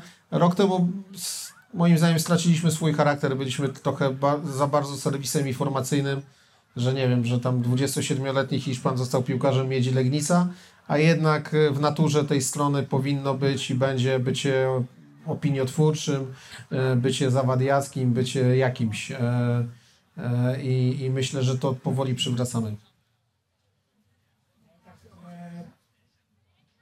Ja powiem szczerze, że jestem zachwycony weszło przez jakiś ostatni okres, bo naprawdę tych, e, nawet te analizatorskie materiały są spoko. E, I jest pytanie, czy e, wy pójdziecie mocniej e, w stronę, e, w stronę reporterstwa, czyli w sensie e, no, coś takiego e, e, co było od początku weszło, nie? W sensie takim, że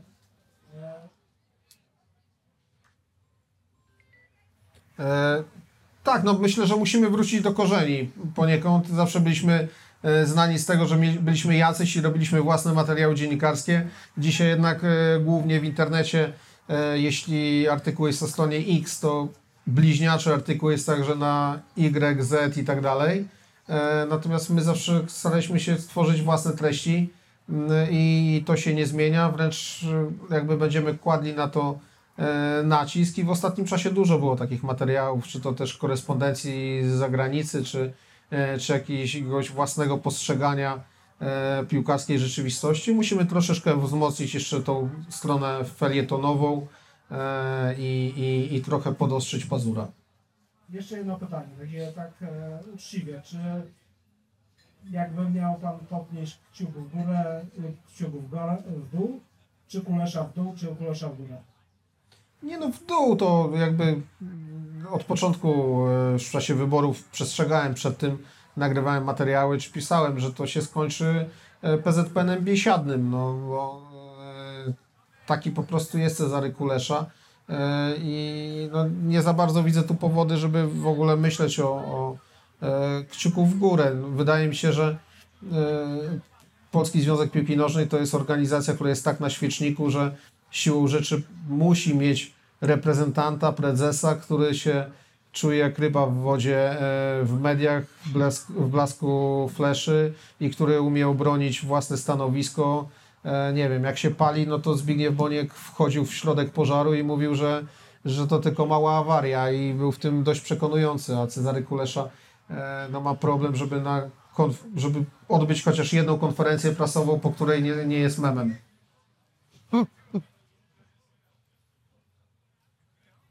Dobry wieczór. Dobry wieczór. Dobry wieczór. Jestem e, bratem e, tego pana, który mówił przed chwilą. E, chciałbym e, tak e, mniej pytań, choć to jest tak e, z wami, że oglądacie was i mnóstwo pytań się nasuwa e, ludziom, którzy słuchają was, którzy chcieliby znać odpowiedzi.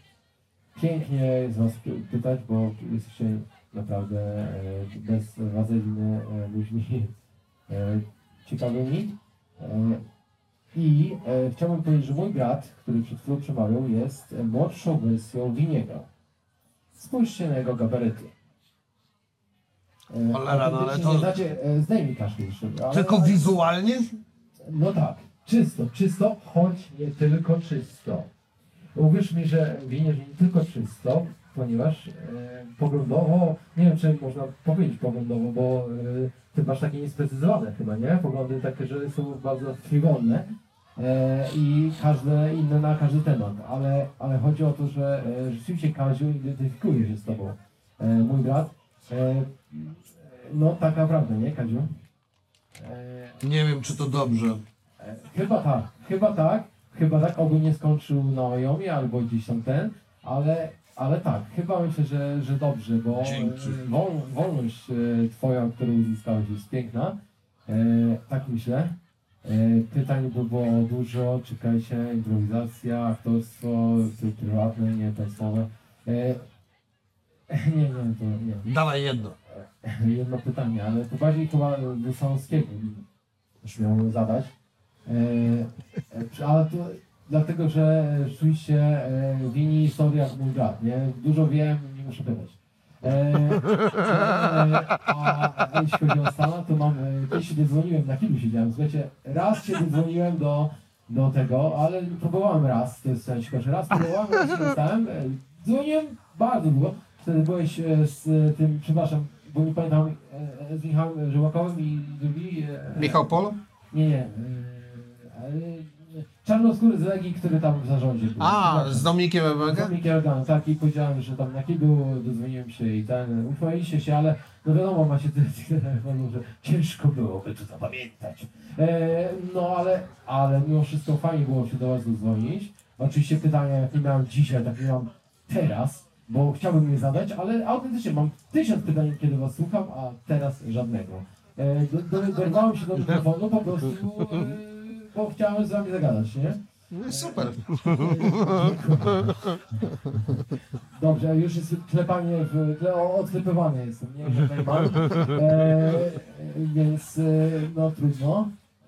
pytanie jeszcze bym zadał, kurczę, e, Samowski, przepraszam. Pierdol to, nie zadawaj żadnego ale nie, pytania. Do niego bym chciał, no ale niech, no przepraszam, dobra, oddaję, dzięki. Słuchaj, to było urocze.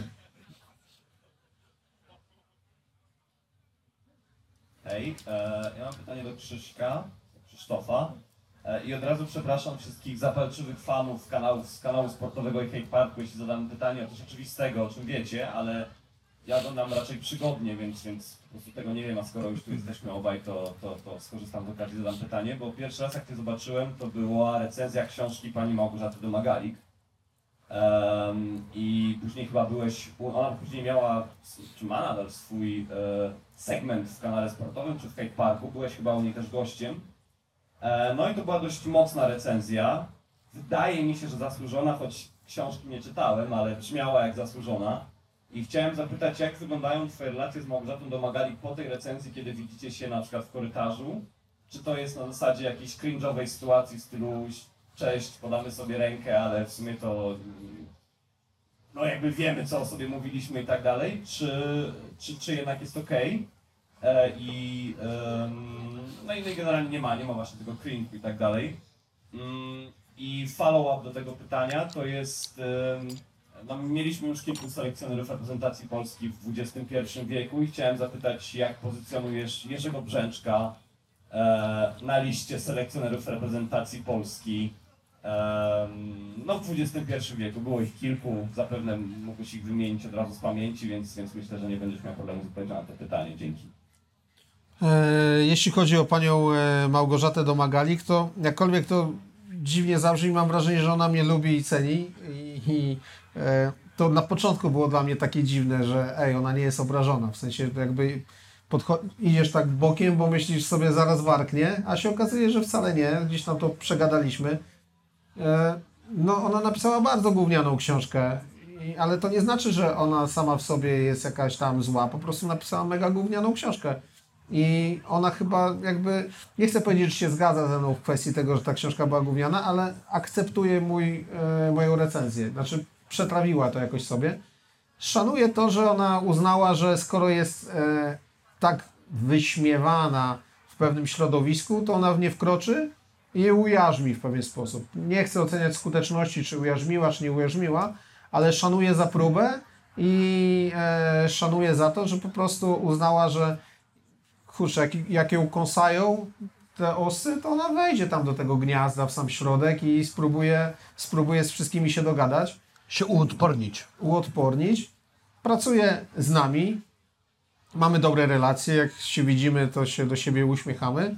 E, bo to jest bardzo miła kobieta. Bardzo lubi sobie pogadać. Czasami nie mam tyle czasu i czuję się tak niekomfortowo, bo jak ktoś ma taki słowotok, a ty wiesz, że musisz już wyjść, to tak nie wiesz, jak to zrobić. E, No, ale, ale generalnie jest e, bardzo spoko. Mm. Jeśli chodzi o Jerzego Brzęczka, no XXI wiek, rany, ilu to było trenerów? No, no, no na pewno był jednym z, nie chcę powiedzieć z gorszych, bo to, to, to też, ja uważam, że on zmarnował tam tej kadrze dwa dobre lata, nie wnosząc niczego, ale też nie był gościem, który tą e, kadrę, że tak powiem, degradował na maksa. On po prostu był jakimś tam duchem, moim zdaniem. W sensie, że mogłoby go nie być i byłoby e, być może e, tak samo. Na pewno jest w absolutnej czołówce, być może w top 1 ludzi, którzy nie zasłużyli swoją, swoimi do, wcześniejszymi osiągnięciami na to, by reprezentację Polski chociaż przez jeden dzień prowadzić. E, Cześć. Cześć. E, Ja mam pytanie do Wincjusza. A propos książek. E, Co ostatnio czytałeś albo słuchałeś?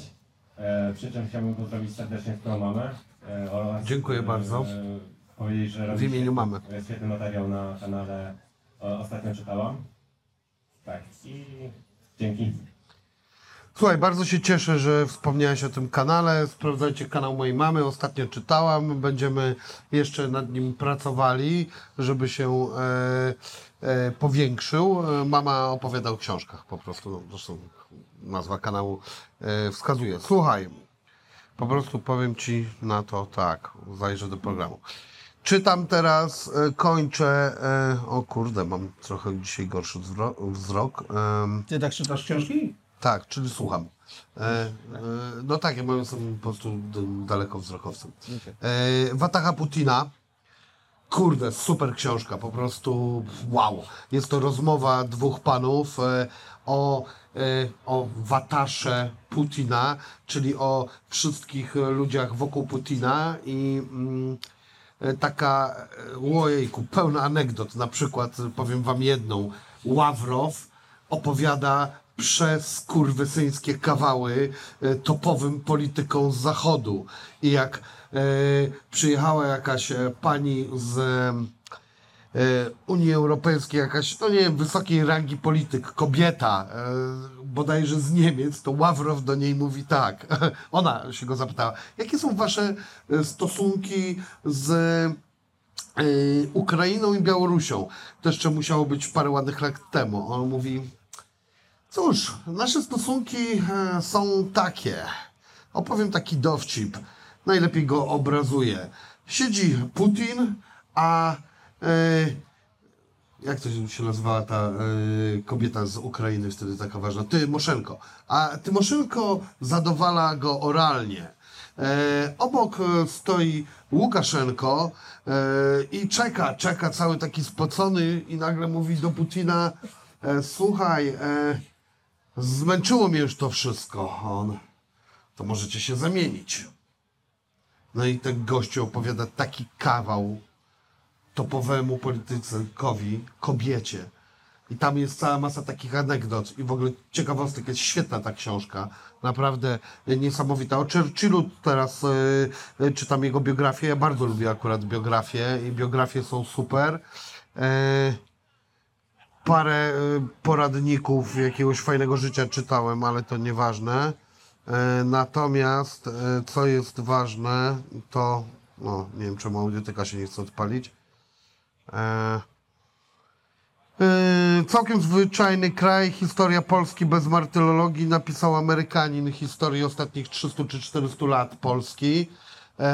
Ciekawe jest to spojrzenie, mam tam pewne zastrzeżenia i momentami jest to trochę ciężkie, ale jednak dokończę tą książkę.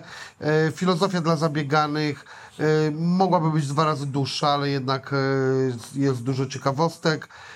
Demony Rosji, też ciekawa książka, to właśnie też poprzednia książka jednego z tych panów, o której mówiłem pierwszej.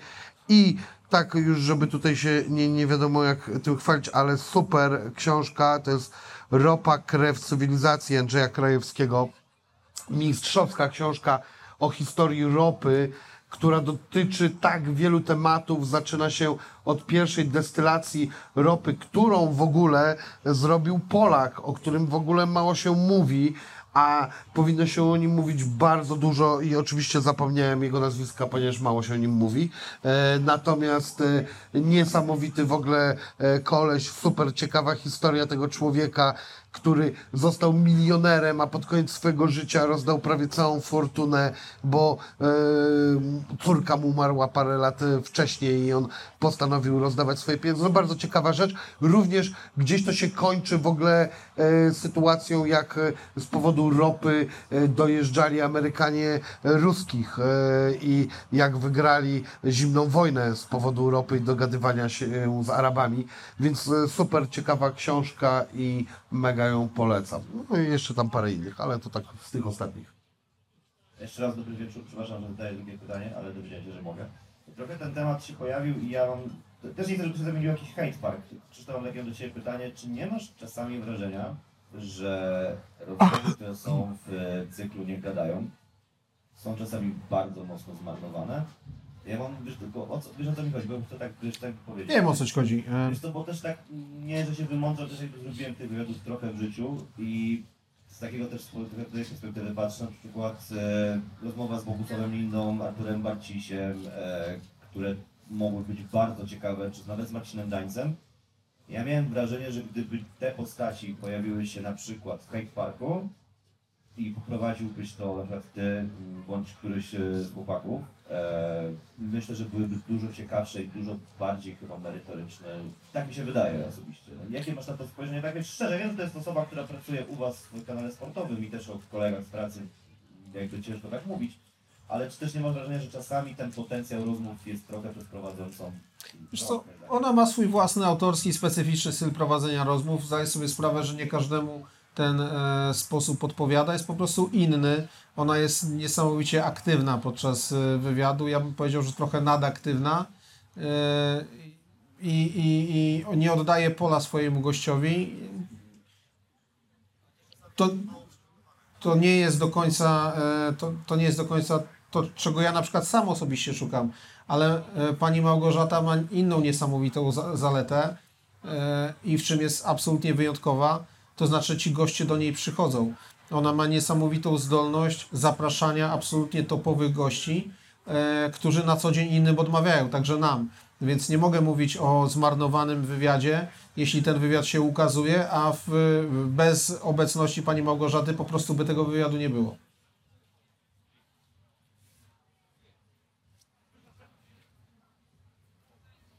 No to co? W takim razie koniec. Dziękuję bardzo. Dziękuję bardzo. E, dziękuję e, Wam wszystkim. I dziękuję Tobie, Krzysztof. Dziękuję.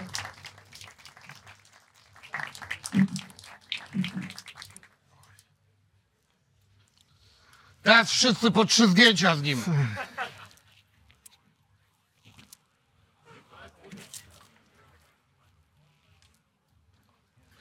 A teraz powinien tak spierdolić. Dzięki Krzysiek Dzięki. jeszcze raz. Bardzo Spoko. się cieszę, że wpadłeś. Spoko, nie ma za co. A, s- słuchaj, Jasne, czekaj, pewnie. jeszcze będę miał jedno pytanie, tylko... Spoko. no dobra. Światło jest ok? Jednak. O, jest, jest. Pięć. Kiedyś w jednej z swoich rozmów mówiłeś, że Dzięki wielkie. problem z czapkami. Pewnie można. No. Ja szyję ręcznie czapki. Co ty gadasz? Mm, tak, pamiętam. O, zajebiście. Wiesz sobie, Kurczę, bo danym programie mi kręgosłup siadł. E, Muszę Tak się ci zastanowić nad tym. Nie zrobiłem żadnych, O, nie kurwa, wstawałem, nisko dobra, tak już. siedziałem i potem... Dobra, dobra. Poczekaj chwileczkę. Niech mnie tylko kurwa Tak, tak, odłączą. okej, dziękuję bardzo. E, mogę to Dzięki. odłączyć sobie? Pewnie, pewnie, jasne. Może gdzieś pójdziemy, może tak, bo, bez sensu. Har, har. mam na głowie też jest ręcznie robione dzisiaj. Super. Nie wiem, jak światło, żeby było coś widać. Zimno. No co ty gadasz? Jest ok? Na pewno sprawdźcie, czy jest ok. Dobra. Dobra, dzięki. To ja Dzień dobry. rozmawiałem o matmie. Dobra. Krzysztof.stanowski, małpa kanalsportowy.pl Dobra. Jest bardzo łatwy tytuł. Imię, kropka, nazwisko. Dajesz słowo, Tak. że... Tak, tylko napisz tam w tytule jakoś wybij, tam umawialiśmy się czy coś, nie? Dobra, wszystko przygotuję, o co No dobra. będziesz prosił, bo jak mam zadawać pytanie, że są ludzie dookoła, to za mnie to wszystko Jasne. temat. Spoko. Więc Już bardzo oddaję. Ci dziękuję i już sobie zapisuję. Chciałbym, żebyś sprawdził, czy na pewno dobrze. Napiszę Ci maila od razu.